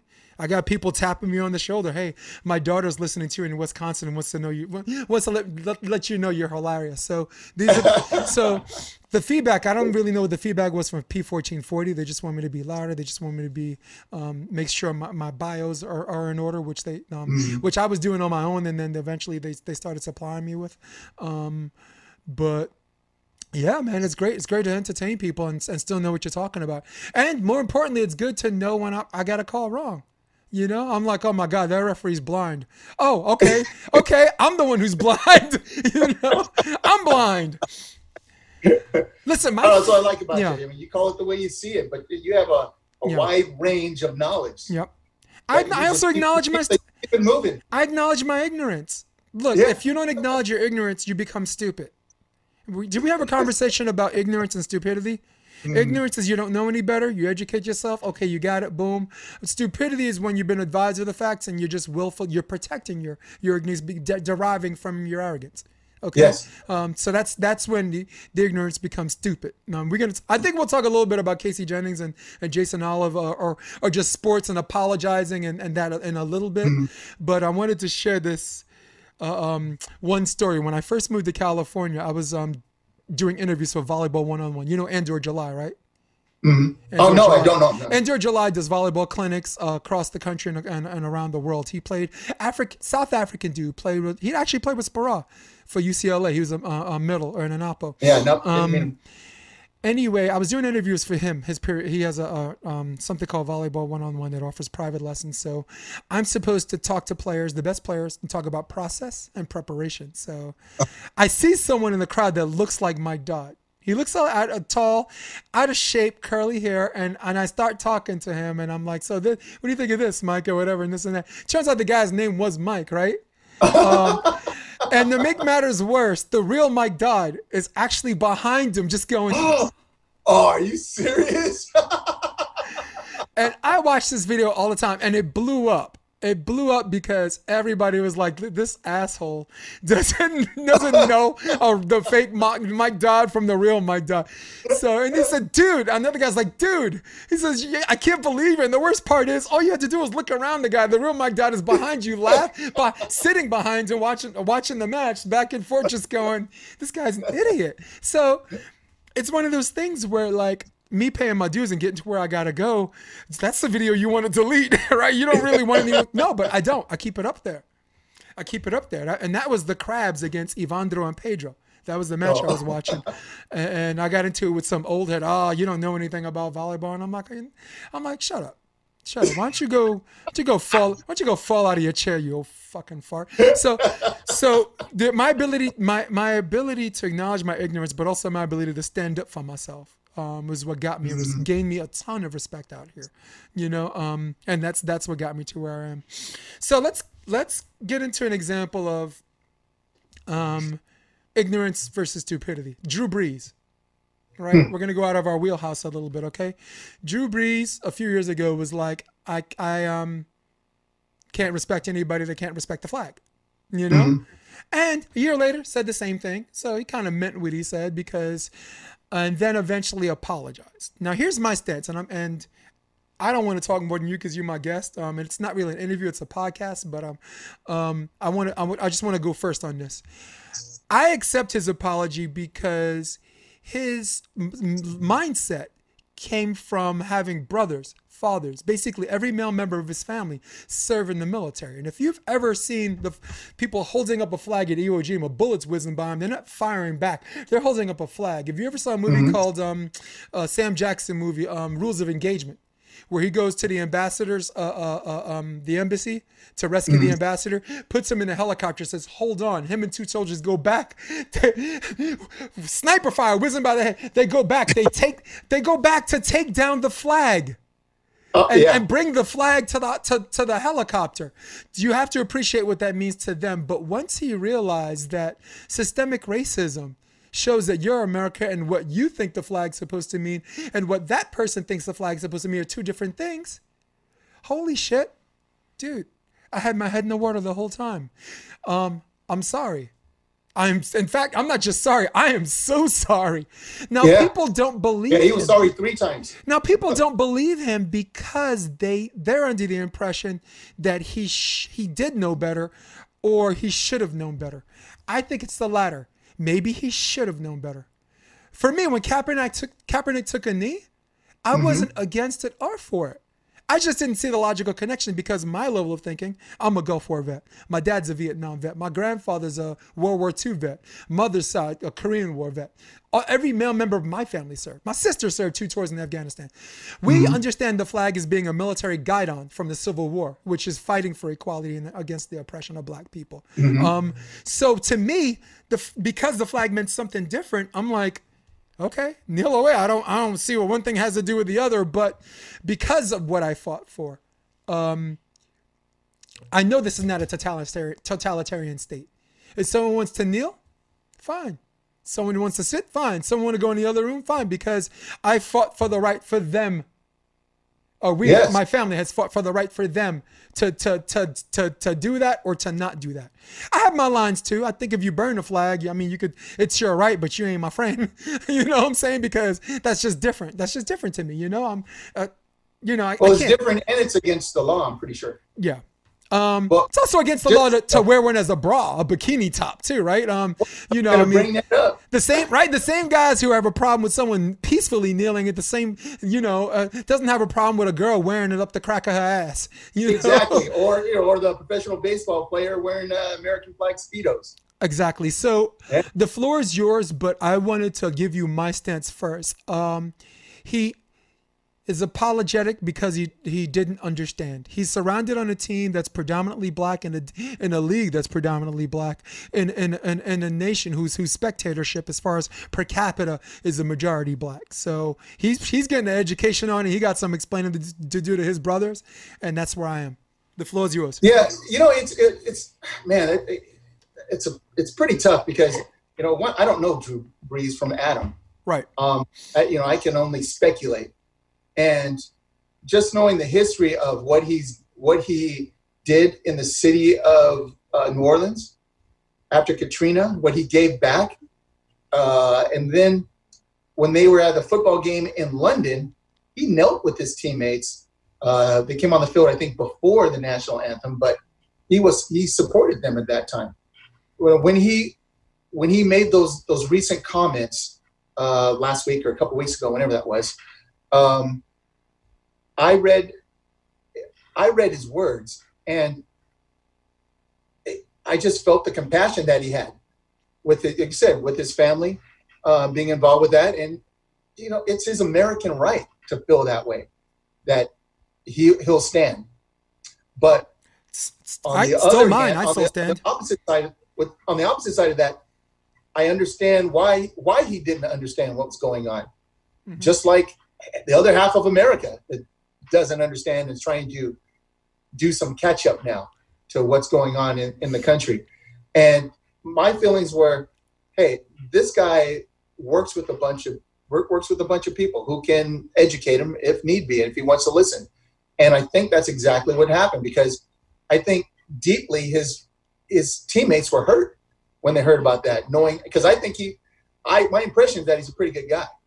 So that hurt his teammates. And I think once his teammates reached out to him and they had that and they had that back and forth about why uh, about what it meant and how we got to where we're at today, I think it truly touched him. So I think I think he gets why. He may still feel that hey, I still I I still believe in st- standing up and putting my hand over my heart. Same thing with me. You know, they have to was- res- don't, don't whenever I got doesn't that respect work both ways? Doesn't that respect that? work both ways though?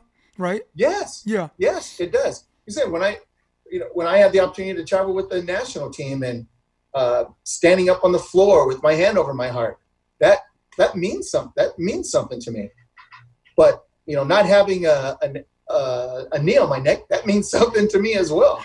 And I know those. It, Yeah. so we won't even go into all that stuff. No, I, I went through it the last three podcasts. I'm ex- yeah, I don't know if you've listened uh, to my stories of, of my family and police brutality. Four different cases just in my family alone. My mom's Yeah. my mom's a black woman. My uncle's black. My my one uncle shot by the police black. My grandmother um, Mm. arrested for planting vegetable gardens in the ghetto. you know, gonna arrest an 80 year old woman. You you dick. Um, sorry. So, uh, go ahead. No, it's yeah. So, so we all have our we all have our reasons for why we do, but it is our American right, our constitutional right, and people will lose their flipping minds trying to make you conform to their way. If you're not doing it their way, then you're then you're wrong.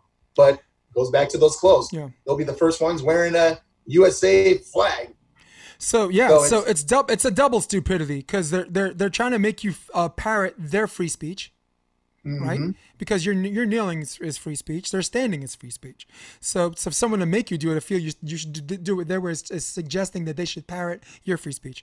That's one, and two, the the hypocrisy. You know, I mean, Oh, le- legally. Oh. legally, you could wear it on your shoulder if you're in the military because you got to represent you're an American or whatever, and this and that. Um, Mm-hmm. I will show you how I, I I'm not a nationalist before I show everybody this. I am a patriot. So I want people to notice before I, they, they see what I'm gonna I'm about to show them on my camera. This right here. That is an American flag, my man. That is- mm-hmm. this is my command center. Those are my monitors for the preview monitors. Those those are that's for my video games. All of this is for the when the Olympics come, so I can watch five matches at one time. But right there, right there on my wall, anyone that dares to question my my patriotism, bes- besides my my military service and what I look at every day, Uh-huh. that is old glory. That is the United States of America. Okay, and I, anyone that feels that that they should parrot so um, that someone should parrot my free speech just because of what I did and what I believe in. Th- they're not the ones disrespecting the flag. Uh, you are. They are. The person Yes. that thinks that you're supposed to parrot their free speech has no respect for the flag.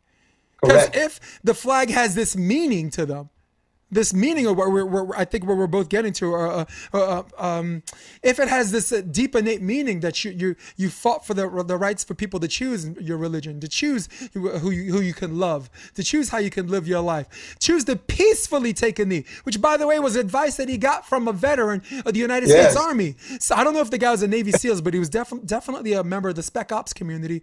It was like, dude, don't sit. Sitting's disrespectful. Okay, take a knee take a knee that's respectful. And and most veterans that understand it i'm a vet. I don't speak for vets everywhere. I get it. I get it i got into an argument with somebody he's like look if standing for the flag is respect then then isn't not standing supposed to uh, by by by rule supposed to be an opposite i said well yes if if you live your life by false dichotomies right for the for, for those of you guys never been to debate class, false false dichotomy is when you take an argument and you limit it only to two choices. How about kneeling is not respecting or disrespecting the flag? How about it's neither? Right? You know, how about right? Oh, you're either with us or against us. How about I'm not? Well, I'm not with either one of you. You, you ass hats. How about how about I choose? How about there's an option C? Ne- neither neither the above or option D. Both are correct. You know. Have you ever been? Have you ever been? Have you ever been in a situation where you're on camera Uh-huh. and the cameraman is is panning through during the national anthem, and there's a couple of them typically. One's got the cord, Right. the other one's the camera. They're on a knee, Yeah. but they're not standing. Their hands not over their heart. Oh, there's your They're camera the exception. thing. are, are they disrespecting the flag? I mean, it's just, it's just, it's all crazy. It's all crazy. and it's a, the flag is a. it- this is extreme thought, but it's a piece of cloth. It is a symbol of America. Yep. What we fight for is our Constitution Yep. and our our constitutional rights. Yeah. That's what's important, and I think that's what's getting lost in our society, just overall. I hope one day we can all we can all be proud of where we where we where we are. Okay, Mm-hmm. I, I hope we can all all be proud of where we are and when we and when and when we stand. That day is a long time from now and may and may never come. But in, in my in my fantasy world, I would love for us to come together. I would love for uh, uh, my my white counterparts and my black counterparts to understand each other and just have continue to have these conversations, not at the expense of somebody's life. You know what I'm saying? Right. in this in, in this perf my, my perfect scenario world, I would love for everybody to be like, hey, boom, this is when patriotism turns into nationalism because that man taking a knee is patriotism. You know why? Because the biggest form of patriotism is, is dissension. Hmm. All right? Anyone that, that thinks you should just stand for the flag just on principle, you're not a patriot, you're a nationalist. A nationalist, a nationalist means you do it for just for its own sake, regardless. Okay, hmm. and and sometimes I'm a nationalist. Every one of us is a little bit nationalist. Everyone's a little bit patriot, right? Right. I'm a nationalist because when Donald 45 is in office, I don't not love America because because uh, uh, I don't love America because he's in office. I love him America in spite of him being in office. Yeah. All right. Yeah. I mean, there's certain people you vote for and there's certain people you don't. I, I mean, I'm a vote for a Democrat or a Republican. I just want to vote for the right person. And this is Exactly. I'm so glad I'm talking to you about this because you're there's there's nobody has, has been more fair as you as, as they've been candid about your sentiments in these. So, Oh, but I wanted your you. opinion about about Drew Brees on that because what we're talking about is something deeper than that, just a celebrity apologizing. We're talking about people speaking from what's in their heart, which derives from a feeling uh, of Yeah. malice and separation and bitterness. And then there's just, it derives from what is not in their head, what's missing in their head. And Drew Yeah. Brees was the latter. It's it's not what came from his heart. The, the, his love for his country came from his heart, but not understanding was what what was missing in his head. He wasn't uh, uh, Yeah. uh, diametrically opposed to black people. You know mean, what I listen, it's- what I thought came from his heart Mhm. was his apology. Yep. All three of them. Yep. I mean, he he felt so.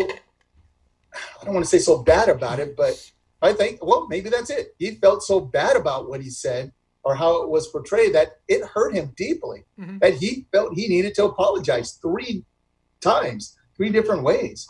So I closed up shop. respect that. And if his teammates respected that, Uh-huh. Yep. who are we to say anything different? That's the question. Somebody Rhetorical question, actually. Listen, I closed up shop in an argument like this. I said, saying that just because that guy is taking a knee means he doesn't love his country, to say that is equivalent to saying somebody, just because somebody skips out on church because the priest is a molester means you don't love God. you know? Dude, these Wow. people are making this illogical connection, you know? Was that one of those? Yes. I can't see the mic Uh, well, I'm still waiting for that response. I, I don't think, you know, everybody. I'd love for them, someone to say that those are not comparable, but I, I would say they're closely comparable. I think just because somebody look, you could love God and and you can show it a different way, or you could have a problem with the church and still love God, right? You could have a mm-hmm. problem with standing for the flag and still love your country. That's the point I was trying to make. You know, he ain't, he don't hate the country. He just has a problem with people putting their knee on someone's neck until the guy says, "I can't breathe" until he dies. Well, until well, he and dies. two and a half minutes after there's no response. Yes. Yeah. Yeah, Now, just- now I know I know at some point we got to go, but I wanted to introduce you to another another topic, which is a common denominator. People apologize. People apologize. Their their their their apology is authentic. People on the other side need to have the power of empathy, which leads to some level of forgiveness. Okay, all the people that that are mad at Drew for having his head in the sand. Cool, be mad, but for having his, but be mad at him because that's he, they don't think his apology is authentic, or or that he should have known the whole time. It's been there the whole time. A lot of you are fucking hypocrites, okay? And I'll give you a funny example because we we getting ready to laugh again. Um, Friday night, growing up, the way I kept my ass in the house, channel I turn on channel two, I watch Incredible Hulk, eight o'clock. I watched The Dukes of Hazzard. Yeah, Bill Bixby and Lou Ferrigno, right? Lou Ferrigno played the Hulk. Um, Dukes of Hazzard at nine, and Dallas at 10. Dallas. For those of you at home, you too young to ask who shot JR, just educate yourself. We, we already an hour and a half into this. I ain't going to do it. Okay? Find out. All right? It wasn't Sue Ellen. All right? um, everyone thought it was Sue Ellen. Um, my question was, do white did white people watch the Dukes of Hazzard? The answer is yes. Did African American watch and love the Dukes of Hazzard? The answer is yes. And some people are like, no, I don't think people watch it. yes, you did. Don't lie. Yes, you did. Yep. And you know yep. what? Yep. Guess what? Afri- African Americans, half of me, I'm half. So half of me, you African Americans out there who are who are t- talking about what's in your face the whole time and oh, this guy ignored what's in his face the whole time. You ignore it too. These these guys, these good old boys, just the good old boys, never meaning no harm. Beats all with their Confederate flag car. Vintage, with a, a, a car that has a Confederate flag on it, called the General Lee. Lee. and when you honk the horn, what did the horn sound like? Go on. You know what? You laugh, I'll do it for you.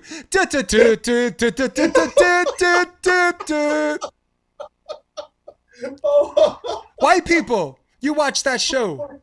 Black people, you watched that show. Stop lying to your little devil asses. You watched that show too. And you saw that flag and you ignored it. You heard that yep. horn honk and you ignored it. You know the name on that car and you ignored it. Why? Because it was so ingrained in our culture. We we could we were too close to the forest to see the trees. So yep. don't vilify this man for what he's missing for the shit that you guys have been watching and, and appreciating and celebrating the whole time. Let me tell you something. That guy that made that song called "Look at That Girl with a Daisy Duke" song. No, black people didn't think that came from Daisy Dukes was was a set of rabbit ears. No, the Daisy Dukes came from a girl named Daisy Duke, a character on the Dukes of Hazzard that wore denim shorts up the crack of her ass that was so sexy. Everybody was all, come on, baby, kick on daisies. Look at them girl with the Daisy Dukes on. Come on. You're playing yourselves. So that's the empathy part. So empathy has to lead some sort to some sort of forgiveness because the lack of perfection on all of our parts. We're all culpable. Yes. All right. And listen, what happened the first time someone brought it to their attention? Okay, we're probably not going to show episodes. We'll show it on country music te- television. We're not making no movies about uh, uh, about it anymore because we know better. Mm-hmm. But something back then, okay, you get that. That was contemporary. That was chronologically incorrect, but that is what it is. And you know, they are good old boys that never mean no harm. Okay.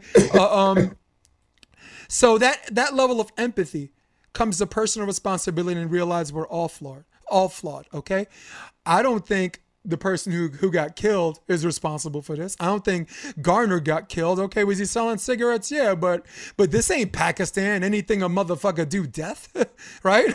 Run a stop sign, death. yeah. I, I, won't do it again. I know. yeah. Well, yeah. especially if you if you find out that you had a criminal background before, then it's okay. I mean, this it's my least favorite. Go off, oh we go God. off for hours on that. At least, at least with this guy, they got it right. They this is the first case between Garner, Rice, Trayvon that they didn't spend a lot of time delving into the, the past of the suspect. This one they delved into the past of the cop for a change. Mm-hmm. And yes. Oh my goodness. Look what we found behind door two. 18 complaints. You you know what was crazy about this whole thing happening is mm. Minnesota is probably the first state that ever took action in the amount of time that they took action. Mm-hmm. I mean, those cops, four gone, gone within hours. It was quick. You talking about Atlanta or Minnesota? Minnesota. Yeah, because Atlanta, that, that mayor wasn't having it, dude. But go ahead. Oh yeah. Bottoms, yeah, well, Mayor Bottoms. Yeah, that's a whole different story. Yeah. but go ahead. Yeah, it's tasing. but uh, yeah, I mean, it's Minnesota took care of business. It, so did they? But, I mean, with 18 complaints. Well, no, no, they did, but the country, the Please. country up to that point, it was it was a slow. It's been a a slow burning fuse, and prior to that, we had boy, we had a woman killed in her bedroom from a. Uh, wrong, a wrong, wrong house yeah. identification. Yeah. Yeah, yeah, yeah. Drug, yeah, drug bust that went wrong. Um, we had a man in Central Park. We had a man running the street, uh, running the streets, and got uh, gunned down by by two citizens. Jesus. And then we had George Floyd, and that and that was it. Yeah. the fuse hit the bomb and everything exploded. Hey, But I, I think America, America got to see all that because it happened all within the same week. I was like, wait, what is going on here? So you know, I think America has always been, eh, no, that's they're over exaggerating again. They're you know, it's whatever, Yeah. whatever is happening there. They just yeah, well, yeah, well, and, and if he doesn't want to get his knee in his neck, stop breaking the law. Stop Yeah, breaking yeah. the law. Oh, know, right? So now they actually got to see, well, wait a minute, They're- these people weren't breaking the law. And this all happened in the same week. That can't be a coincidence. you say don't shoot, they shoot. You say I can't oh. breathe. You say I can't breathe, you get suffocated. yeah, yeah, yeah. Yeah, I mean, there's a- they're gonna have to miss me with that it- one. and, and and although it, it happens disproportionately to to Black Americans, I, the police still do it to. And that's that's the other thing. Well, whites get killed more than more than blacks do. Well, technically, that is true. It, it's FBI facts. It's true. Well, There are more lurk, lurking variables is the word there, but go ahead. right. Exactly. Your lurking variables, which I used in my my new book, by the way. So, Cool. but. uh I don't know how I But an A minus in but when class. you look at 2,000 whites that are killed and 1,800 blacks that are killed, and blacks only comprise of 13% of the population, whites comprise of 65 to 75% of the population, there's a problem. There's a huge problem there. So, eh, so you have you have to use that word disproportionately, so people will understand that you know we are killed two and a half times well, more than right. that. No, I said, well, disproportionately. Uh, uh, two things I wanted to say. One thing before we steer too far away the 18 complaints against this cop, right? If you're a mirror on, on the police force, it's incumbent upon police, police, let's say we're on the force, isn't it incumbent upon us to come to the captain and say, hey, listen, can you do something about this guy before someone gets killed? That's mm-hmm. that's just one thing, and I, and I wanted to finish that with that. The second thing I wanted to talk about: FBI stats have a ton of lurking variables, and I'll tell you why. And I'll give you an example. And it's the third podcast I'm I'm, I'm going to say this. Sergeant Michael Wood, who's a sergeant in the Baltimore Police Department, quit his job because his captain directed him to go out there and make arrest. And when they came back and didn't arrest anybody because no one committed any crimes, he says just go out there and find four people. Just bring mm-hmm. four bodies. I don't care where. Now, wherever neighborhood you grew up, grew up, wherever neighborhood I grew up, Flatbush Avenue or whatever. If you live in New York or if you California, in California, if that guy has to make four arrests, is he gonna go to to, to Hollywood? No. Is he going to go to South Central? Yes.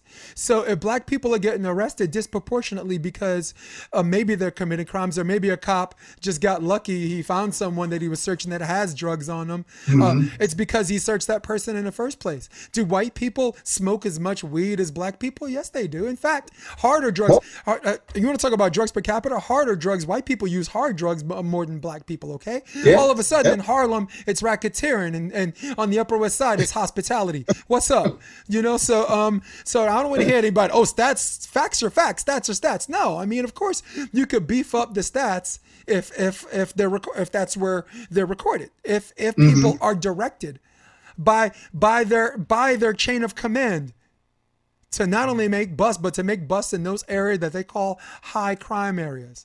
Right, right. They're not high crime areas. They're just they're just black. Then you know Yeah. what the hell Yeah. is that? So You got crime going all over the place. yeah, everywhere. so so I mean I didn't mean to mention this, and I'm sorry for the people who who dare to follow every episode. I feel like I'm I'm saying this over and over again. It needs don't bludgeon said me over to death. over again. No, but don't bludgeon me to death about study what studies show when you haven't even, you know, vet like like Jason Olive, vet your studies, dude. Don't just find com- confirmation bias. Don't just Google search something and find the first thing that supports why you're right. You mean you mean all that regurgitating? yes, pontificating is more like it, but. Damn, yeah, we just all right. I think I'm gonna write a book now. we, we're just coming up with all of those. So, um, before you, before we go, what's your next project? Uh, well, I said I just I just finished up a book. It was about it's about uh, it's for the black community, and it's going to. It, it's about I think you've heard the well the talk that that black families have with their with their younger kids about Wow. how to interact with or what to do when you're pulled over by a police officer. So I wrote a book about that and about uh, your your rights, your constitutional rights, and and how you should interact. So I think the more education we have with just that part, I think will will maybe help turn things around because uh, police are going to do what they do, whether they have those cameras on or not, because most of them don't even have to turn the camera on. Yeah. People probably It's don't not getting worse. It's getting understand filmed. Yeah. that. Yeah. Yeah. So we need to we need to one get on that to make sure that every police officer out there, just for our protection, but for their protection as well, Mhm. to have a recorded record. So, you know, I, I think I think more if more blacks know what their constitutional rights are, I think they'll be there'll be more blacks not not getting just like I said randomly pulled off the street because they don't have to answer any questions that the police officer asks them. They, those police officers have to have probable cause, but Yeah. most people don't know that. And even if it gets kicked in court, you still got to go through the whole rigmarole. You still get, uh, you know, there's still pre-trial or pre uh, um, pre-confinement to the preliminary hearing, if if not if not a trial. Um, being threatened with a trial might make that person plead out. If they plead out, then it's on their record, un, un, un, un, unsealed, not sealed. So, um, and I'm so glad you're doing that because I just saw an episode of 911. It's one, Uh-huh. of my, one of my favorite shows. Uh, the rare occasion I watch TV, and it was a repeat. And the guy, um, I forgot the guy's name, but he played C Note in Prison Break. He was the black guy, the ex-military guy in, in Prison Break, um, with Wentworth Miller. And he's like, this episode's old, but it was relevant then, and it's relevant now. And he, his wife, his ex-wife, works for LAPD, and he got pulled over, and he was asked to get out of the car, and then his son was reaching for something. They pulled the gun on his son. He's like, "Don't you shoot my son!" All of it was on film. And when he got when he got to the house, his wife was like, "Well, I'm glad you didn't get hurt or whatever, and it could have been worse." And he's like, and she's like, "Well, you know, cops have a tough job." She took the side of the police. She's a and she's a black woman, but when she saw the video, the body cam footage, ooh, nothing but fire. And and later ended up stopping the cop for DUI because he had a bunch of beers and was driving under the influence. So she ended up pulling him over. So it, it- all of this came like full circle. But the point I was trying to make was there was a 10 minute segment where the guy had to talk about talk to his son. Just put your hands on the steering wheel. If they ask you for a license, say, "Hey, I'm taking my right hand. I'm doing this." Just, just the conversation you have to have just, just for DWB, Yeah. driving while black Yeah. okay Yep. um it's sad and it's painful and and i don't i don't know if i make the, the call necessary but i think yeah the chances of you living through something you know um where you got to do this is inconvenient you sacrifice um your freedom you know you, you, you um with with some kind of security sometimes you you wind up with neither but you you still want to live and Yeah. hopefully live through all of this till till till everybody everybody Yeah, puts it's different because I mean, you know, we could, we could, we could be in the same car, same type of car, running through the same neighborhood, and if, if I get pulled over and I start yelling and screaming and cussing out the police officer, I'm going to be on the ground, face first, handcuffed. yeah If uh, if a white person does the same thing, they're just calm down, calm down, calm down, sir, calm down, calm down. I'm gonna have your badge, dude. So- Screw you! I ain't getting out of the car. I know my rights. Yeah, we have to, we have to get beyond all of that. I'm just having a little fun now. I know my rights. I'm gonna have your badge, dude. Yeah, they, they, well, in that case, they probably could because their their dad is probably the mayor or something.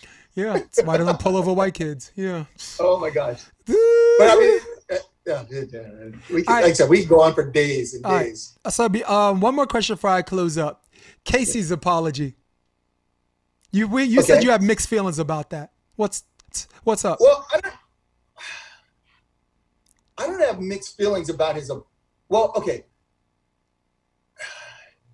For people His listening at home, initial- his Casey initial- basically. his Okay. initial post Yeah. that I read, I, read it as being sarcasm um, about about uh, getting the police off the street or burning the city down, whatever whatever that whatever it was. Yeah.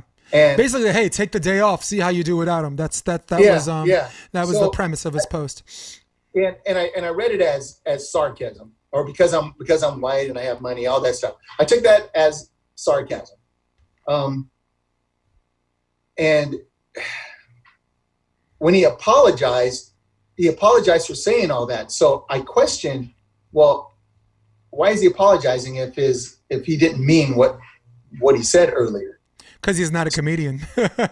And sometimes sometimes jokes aren't funny, right? If you're not a comedian. Yeah. And that Right. that was that was pretty evident. But I think it goes back to what we're talking about Drew Brees.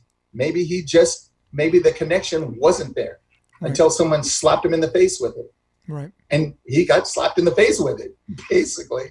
So So he got a lot of blowback from from Yeah, from, got from, he a from his peers and, got a lot and some of his support as well. contemporaries. Yeah, yeah, and a handful of supporters. Yeah, yeah. So um I described it as ill-timed.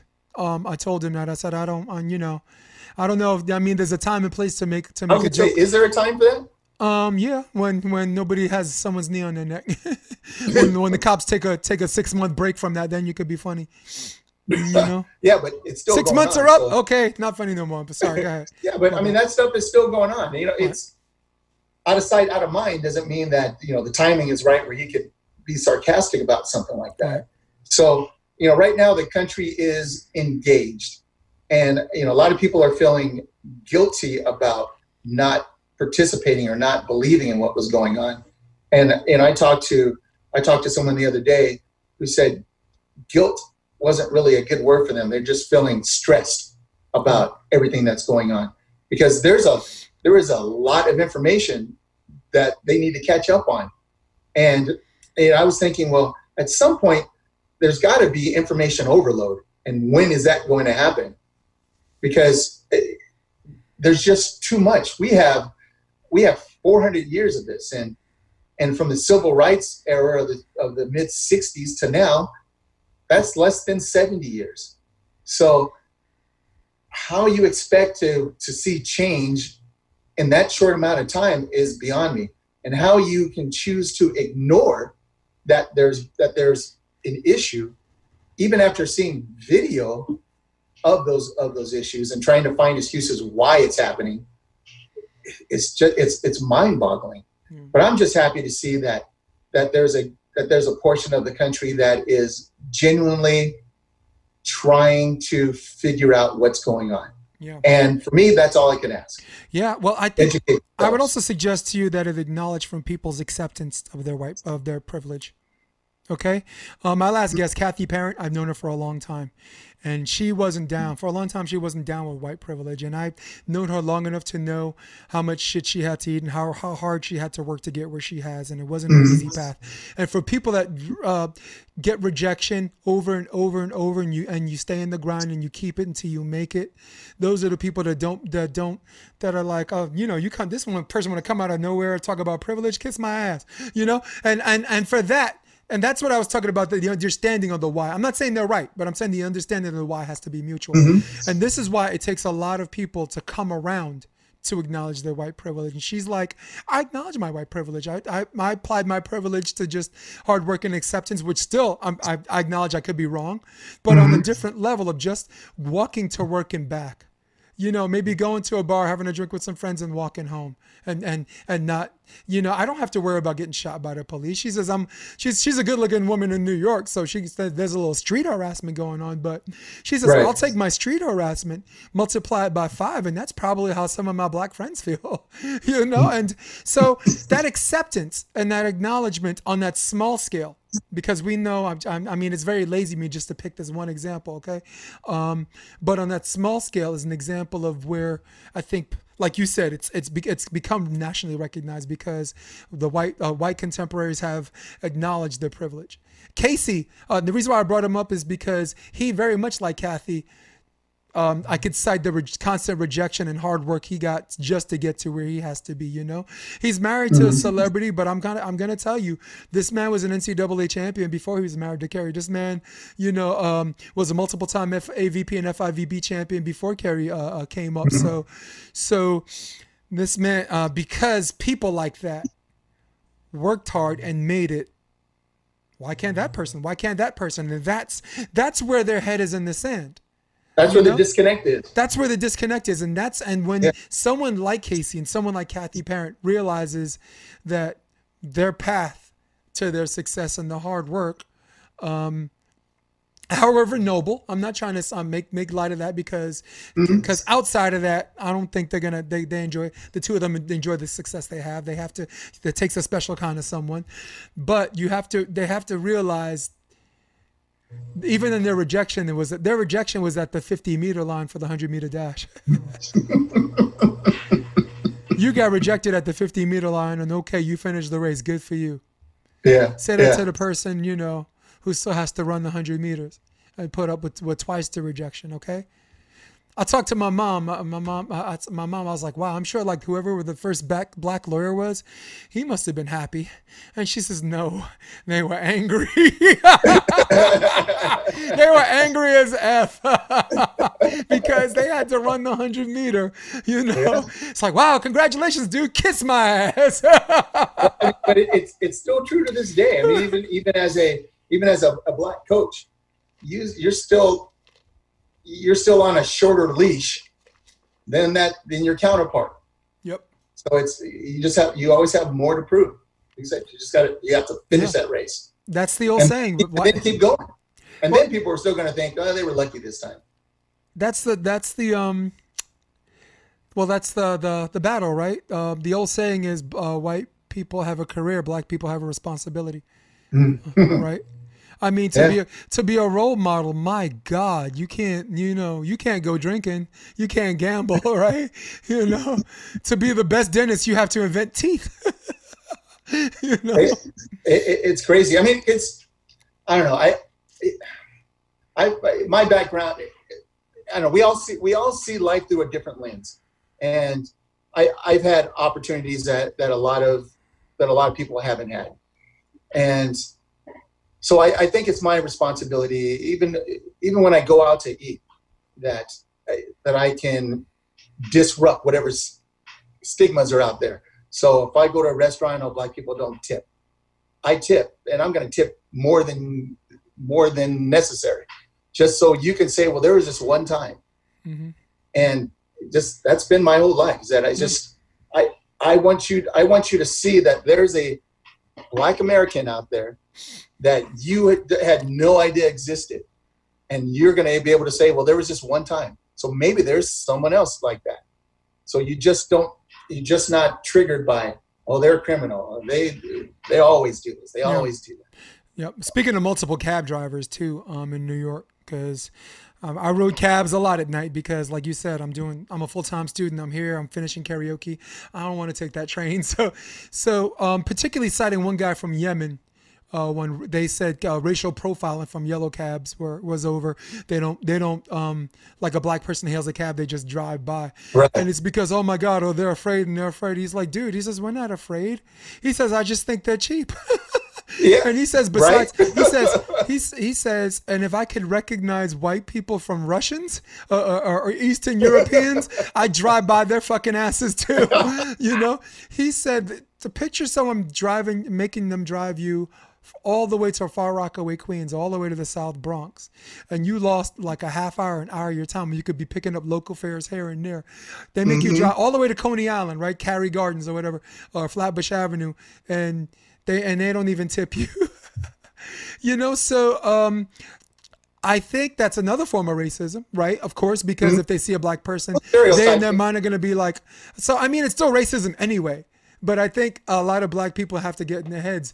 These these Middle Eastern guys, they they not they're not stopping because they they're not passing you by because they scared. They they dude, some, you want to talk about stereotyping? They came from a place where there's bullets, bombs, and bloods all the time, blood, blood right? all the time. Okay, whatever you went through on Flatbush, that was every day. So um, no, they they they think because you're cheap. So I thought, and like you said, um, we uh, black people um, because they have a responsibility they have to acknowledge they have a certain privilege too you know dwyane wade yeah. enjoys a privilege lebron james deserves a uh, uh, has a privilege um, which he by the way doesn't abuse not i mean the man's the ambassador he's a citizen of the world if they ever gave out gave out that award mm-hmm. again you know um, patrick dietz um, says um, 500 years if you count the time prior to the Revolutionary War. Didn't have the additional but, but, pitfalls but of being in, even in the 1600s to 1700s. Yeah, that was still indentured servitude. Yeah. Yep. And he there says, yeah, he says didn't have additional pitfalls of being looked at as a color even before they started the race. He's he's hilarious. Yeah. So yeah, so Patrick is posting, and of course Randy Stoklos gave you gave us a shout out. Um, and wow, before we before we go any, further, we just we're running on close to two hours right now. Oh, really? yeah. And, and, I thought I couldn't even do five minutes. At least, hey, Joe Rogan's here in spirit, my man. we're, we're breaking all the rules. um, listen, before we go, is there anything you'd like to plug? Any any site or volleyball camp or whatever? Because um, uh, Beach Volleyball National Events uh, um, watches this religiously. The volleyball guests, not not the other guests, where we're talking about sex and doing all this cussing. Uh, um, um, but they they um, anything you want to plug? Well, um, I don't have the dates yet, but uh, the Houston Stars Volleyball Club uh, on our beach side, we'll have a, a, a clinic coming up. We're working on uh, some big uh, celebrities coming out to uh, help run a clinic. So keep your eyes on that for July. Um, my book that's going to come out uh, hopefully within the next four or five days. The the blue book is what it's called. I was going to say you're working out a title. Yeah. Yeah. Um, but coaching wise, man, till COVID is uh, on the downswing, it, it it's gonna be it's gonna be tough. I mean, I have my it, oh, if you're in the if you're in the city of Houston and you have a young man, have him come out Sundays. Uh, we we have started our workouts. Um, we do a lot of uh, individual trainings, and and uh, we could we could use all the young men out there that we can get. There you go. Bodies, bodies. We need bodies. right? What's bodies, that? bodies, bodies. We need bodies. yes, yes, yes. Cool, man. Roll the well, sport. Well, I'm glad Aric has something for you because for all the rest of you, I have nothing for you. Absolutely nothing. Zip, zilch, zero, squat. This is episode 38. Thank all of you for listening. For all of you people on your iPads online at Starbucks. For all of you people on your iPhone or Androids. For all of you old school people on your desktop. We rule the world. For everybody listening and for Aric Anderson, this is episode 38 of the Option Podcast. I am Jason DeBias and I'm going to hit my music and we say, so long. Ciao. We're out. Come check out the Option Podcast on OptionVB.com. It's also available on iTunes and Spotify and on YouTube under the NY Varsity Sports handle. You're going to love what you hear.